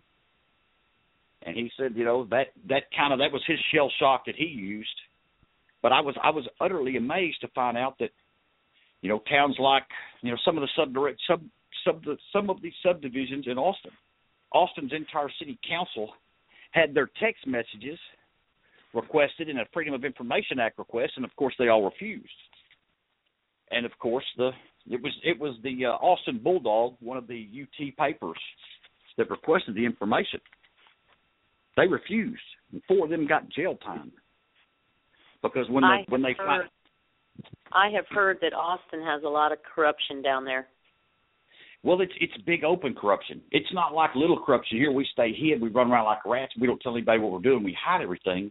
It's Yeah. like Ross Parker down there. They go on, you know, they go on the Price is Right. You know, dressed like they're supposed to be dressed, and they try to they try to do the same stuff with a microphone in their hand. And I was just like, I don't. I can understand the sneaky aspect of a burglar, but what's up with the burglar that goes and rings the doorbell, asks the homeowner for a drink? You know, I mean, to me, this is kind of the same thing. You know, Yeah. you know, you know, if your friends ask you to go to the bank to give them a lift to the ATM machine, you know if they're just going to use the ATM machine because if they're putting on ski masks and getting pistols out of their sock, their book, it's not really an ATM request they're going up there for. And, and it, no. As responsible adults, you know, I, I teach my kids all the time. Let me explain. Let me explain how the overlap law works. You know, there's a difference between having an auto accident and being at fault and having a hit and run or a failure to stop and render aid. But I told them, one of your friends asked you to drive them to the bank, stop, pick up a couple of more. You park out front. You know nothing other than you're giving them a ride to the bank, and they hold that bank up and they come get in that car and you drive away with them. You just became a bank robber Mhm. And heaven Mhm. forbid them in there shot one of the gate guards or you know actually assaulted somebody with a pistol butt because you just became a capital felon Yeah. and you know it's it's it's serious the way the laws are manipulated at my you know, at my level i put a stop to it send them all off pull them all out get rid of this crap start over Mhm. but you know you had the casey massey incident you know we had the federal government manipulating several of their laws and the congressional commerce act you know to to Mhm. enact a law felon in possession of a farm, which does not exist at the federal level and Hey, you let know me ask you something. You said you were from Dallas, right, or the the Dallas area, I'm, yeah we're about 45 minutes east of dallas east of Dallas. yeah it's my it's my nearest large metropolis near me Yeah. See, I thought that um I thought that I had seen Quinlan on the map. My daughter lives in northeast Texas. She lives um west of Texarkana in Sure. uh in a little town called Avery. I don't know if you ever heard of it. Absolutely. She My goes- actually, my brother-in-law was the uh the uh oh, what is the, the sports administrator. uh I can't think of the actual term. Um He was over all the all of the high school sports there for for years. His name was Bill Giles. Uh-huh. But Avery Avery was where my sister and he lived. oh, When he, okay. was he was the athletic director there. That's, that's what they hired him for. And Yeah. he did that job there. But yeah, I'm quite familiar with that town actually. Well, tell me if you know anything about the reservoir they're talking about building because my daughter's uh father-in-law just had to sell his property because he thinks that um this reservoir is going to well they they've already told him that if they build the reservoir they're going to take part of his property for that. Uh-huh. Um and that he didn't mind, but then they said they're also going to take a 100 miles of mitigation land all around uh the the Wow. uh, the thing and so therefore he wouldn't be able to have his cattle there and so he was afraid that he was if he waited and, and didn't sell till uh later or when the government forced him into it that he wouldn't get any kind of a price you know for it like what he had paid for it. And Sure. so he went ahead and sold it. But you know he sold it to somebody who knew exactly what was going to be happening uh down the road. Um but he said he had connections in Dallas and he wasn't worried about it. And this is the cronyism thing that Sure. that I hate so much. So I'm I'm saying okay so if my daughter's father-in-law had crony friends up in Dallas or down in Dallas um he could have stayed there on his property but because he doesn't he's getting kicked off of it. You know that that ticks me off. But do you know if they're actually going to build it? Because my daughter said she's not even sure if they're actually going to build the reservoir. But what I have heard about that is it's going to be a uh, a tributary extension. You know, the the Sabine River Authority of the Sabine River Authority, the Sabine River that runs through what is now Lake Tawakoni, uh, Mhm. has the capability because you know they they built several reservoirs upstream. Uh, you know, they built Lake Tawakoni in the late 50s, early 60s, and since then they've enacted another half a dozen just right on the river basin itself. hmm and uh, what they're talking about there is not that far. I mean, if you were going to move a river and you know, uh, you know, have another reservoir, um, that's not a bad place to do because the slope of the land is very minimal, usually less than four to six percent at any given time. That's plenty enough to keep your river moving where you want it. At the same time, it's not going fast enough to carve and force its way down things. Uh, so you know, for me, is is you're dealing with all the floods and the the Lake Tawakoni. We we have a drought going on at the lake. We're having flood situations here in town. Uh, you know, it seems very doable, and it seems like you know, thinking about what it's like out there and what's like between here and there. You know, not only is it doable, if I had to do it, you know, shedding shedding a little bit of top filler dirt and slowly steering, you know, it would be. I don't think it would be that hard to do and they don't have water there now, so it would be easy to work the existing uh, Terra. So, you know, basically, you know, at the last minute, you just peel another four or eight inches off of your, you know, your path to your new holding system. I, I don't think there's a a better topographical situation than you know that, for example.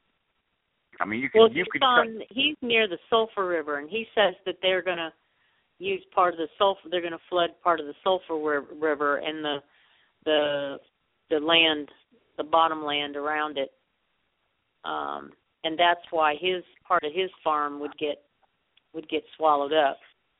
See, the, Sulphur River pushes so little water. Uh, you know, I mean, if you, if you're going to use the river itself as a digestion agent and a way to help you carve, you know, your your river bed itself,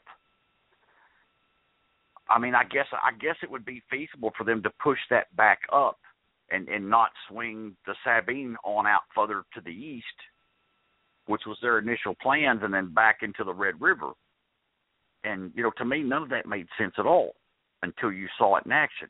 And then it was like, holy moly, I was making it so harder than it really had to be. I didn't catch the simple logistics of this whole thing. You know, I'm I'm figuring for scoops of dirt, scoops of concrete, scoops of everything else, and they're figuring the bill at you know, 40 tons of this, 40 tons of this, 40 tons of this, which you know, it gets me confused if we if I have to do a whole lot before the building state, I'm gonna mess something up. I'm not a measure twice, you know, cut once kind of guy. But you know, if I was having to cut away to get water over there with the you know with the channel that pushed enough water, because what'll happen is you can't cut all that water off to the people on downstream. You have to you have to monitor what you're keeping back and still maintain what you owe them down on down the you know on down the street or on down the riverbank. Yeah. Uh, So you know, it's like say just looking at something depends on how big it was going to be. But around here, the But do the you sun- think they're actually going to do that water reservoir in, in that area right there, or I don't I do don't you know think that they'll there's- do? I mean, I don't know if it's a sewer plant. I don't know if it's going to be a water filtration system. But for me, you know, the the, for drinking the, water? well, the population and just the fact that they're so spread out. Uh, you know, an EDC purchase like we have, we have a water extension going on right now, and I've been arguing with them for two months. And I said, look, you know, your decisions have to be, you know, be made based on what's best, what's best for the citizens, not any individual citizen, but for you know, for all of us as a whole. And you know, there's no there's no contemplating the way some people think. I mean, I wish there was. There's just not. But Yeah, see, my daughter and I, we think that he's jumping the gun. That he shouldn't have sold right now. Um, he should have waited and seen what they were going to do. I don't know. But anyway, so now they're looking for more property. But the thing is, the government can shove you off of whatever property you have these days, and that's that's a, a that really sticks in my craw that they can just use um this, you know, uh Eminent um, domain. what- yeah, the eminent domain clause uh, for just anything these days. I mean, even Walmart can get a store because of eminent domain. I just think that is completely ludicrous. So, sure, anyway. sure, well, nothing. No, and it, even if you get something you need for nothing, and you get a hundred percent of what you need. Some people, that, you know, that's that a hundred percent never good. And Is he you know, breaking up for you too, Robert? Yeah, Don. Yeah, Donny, you're breaking up really bad, buddy. I am I am stuck here at the top of the hill at the ranch, and I've got about one bar of battery left until I go back down, plug it in the Got car.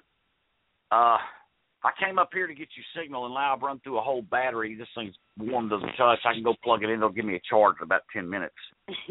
Um, Well, we've only got yeah, well, we've only got about uh, a couple minutes anyway before I need to start closing things out And I'm for gonna- the for the evening. okay. and I'm going to go on now, but I just wanted to say uh thank you for everything and uh thanks for coming on the show. oh, Mary. absolutely. Thank you so much for having me. All righty, and I'll see Oh, you, Robert, and we'll talk later about exfoliant. Watching this, Oh, I'm sorry. I'm sorry. Sounds Exfoliant. sounds good.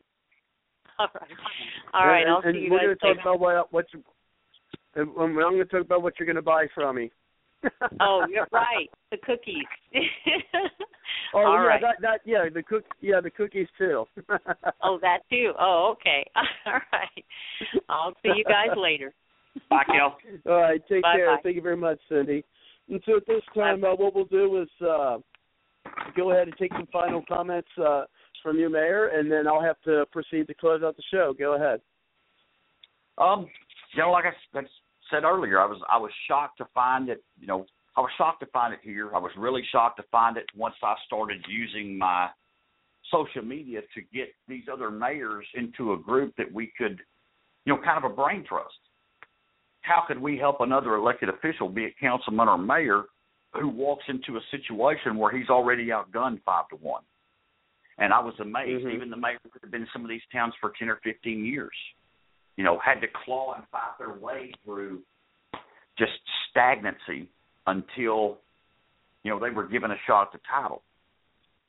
And like I said, you know, giving you the analogy about, you know, told grandma it's time for her to give up the keys of the car, let the teenagers drive. Hell, I'm almost 50 years old.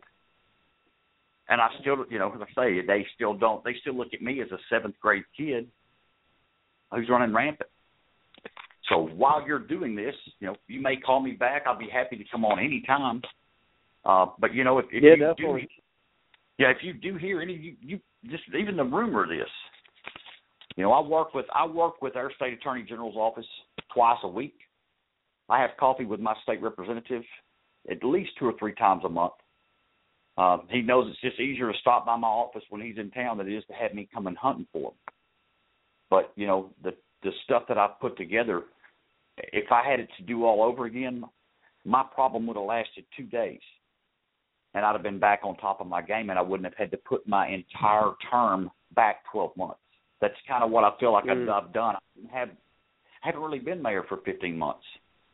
I've been mayor for four months, five months tops. Those other months, I was a custodian. I was a I was a research agent. I was an intern. I was a clerk. I was a librarian. Just trying to figure out what we did have, what we didn't have, what we must get in addition to, and what we must send off to be put right to begin with. And like I say, if you yourself speak to anybody that has a situation like this, I've got 200 mayors in the state of Texas waiting to help him. Chief of police are lined up. The you know, district judges. I don't care what the if the if the position is an elected position. I've got teams of people willing to donate their time to help put things right where they're at. You know, my city council didn't know anything about the legalities of what they were doing. They just knew Mhm. if they sent the people that were talking to them would go away. They just assumed they knew we are elected official. He knows what he's talking about. I was the Right. first person to figure out that that was a big fat bluff, like when a parrot screams at you. Looks aggressive, sounds bad. He's got his mouth open. He could bite me, but let's face it, he's a bird. You know, some of them. Right. Some, I mean, I've got five big parrots in this house right now, and you know, people come in, they're just amazed they can touch my animals, and they're gentle with them. And they sit them down and put a twelve pound bird in a child's lap. There's just no issues. It's you know, it's just that screaming is a is a defense mechanism when they don't know what else to do to either get their way, which may be out of the cage or to the donut or whatever. You know, this it happens with humans all the time. And if they do it once and figure out, oh, man, I was getting really uncomfortable. Me saying that made her go sit down and shut up. I'll use it as a tool. Mm-hmm. And like me, I had to learn the laws, just like you said. If you know the average person that Thomas Jefferson wrote, you know, I can't remember exactly. I'm not going to try to quote him, but the quote simply stated, "What good is what good are laws if they are so overburdensome that nobody has a chance to, you know, to actually encompass them all, and for the Mhm. matter of the time it takes to encompass them, we're changing the others as fast as we can. We never have a chance to see if that law will even effectively govern the majority of the people because we're already changing it before the ink's dry. And you know, for me, Yeah. that's got to stop. The, the Constitution was intended to be an ever evolving uh, guideline, but it wasn't supposed to be a, a you know, it wasn't supposed to be a body of water in motion. And you know, now that it has settled, we've been using what we've been using for the longest, the history of our United States. It's even though it's not changing, and even though it's not overly burdensome and overly cumbersome, we're not changing it. We're just not using it the way it was intended. No, And- exactly. And with that, uh, yeah, with that, unfortunately, I have to start closing things out for this evening. Uh, I do want to thank you for coming on. You're, of course, you're welcome to come on uh, subsequent shows, and we'll definitely, you know, if you want to just call in to chime in about whatever the topic is, if you have time, or if uh, we can touch base with you, that's fine too. Absolutely. Robert, I appreciate it, brother. I've had a blast. Anything I can do for you, let me know. If you want some information, you'd like, you know, something you'd like to work on, you'd like to find somebody that knows a little bit of that, let me know. I'll put it out there. I Oh, certainly. have- Will you have a good evening, brother? Yeah, we'll anything We'll, for you? Yeah, I could ba- I could barely hear you. You're breaking up real bad. Hate to say hate to say it, but yep, we might have just uh yep we just lost him. That we uh, we knew that was coming, but uh I do uh, have his number, so I'll be getting in contact with you, and I will uh, be bringing you, uh, you the link as well for folks. So thank you very much for staying and listening to the show, and also thank you for the 2014 uh, being a part of this show as you have throughout the year. And I want to miss, wish everyone out there a very Merry Christmas and a Happy New Year uh, to all the listeners. And of course, a happy holidays to all. And uh, definitely join us back in 2015, where I think we'll have an even greater year than we did here in 2014. But even though, well, we've got uh, some things that will be coming up for next year, and we are finishing off uh, this year in 2014. I will end tonight, as I do every night, and that is with the song by Aubrey Ashburn. And we'll be looking to see about having her back on the show sometime here uh, in 2015. But you can hear more of her music by going to www.aubreyashburn.com. Take care, everyone. We will see you next year, and Merry Christmas. Good night.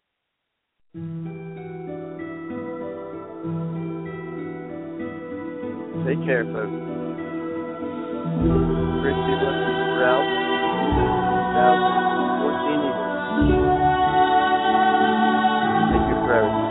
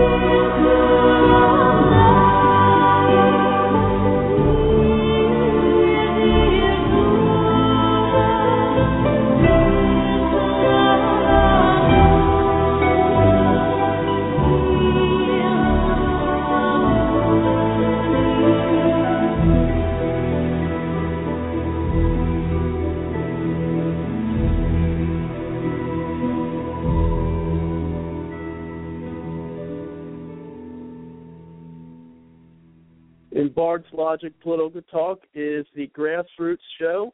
It is your show, the people show. That is why we call Bard's Logic Political Talk the grassroots, we the people show. Good night.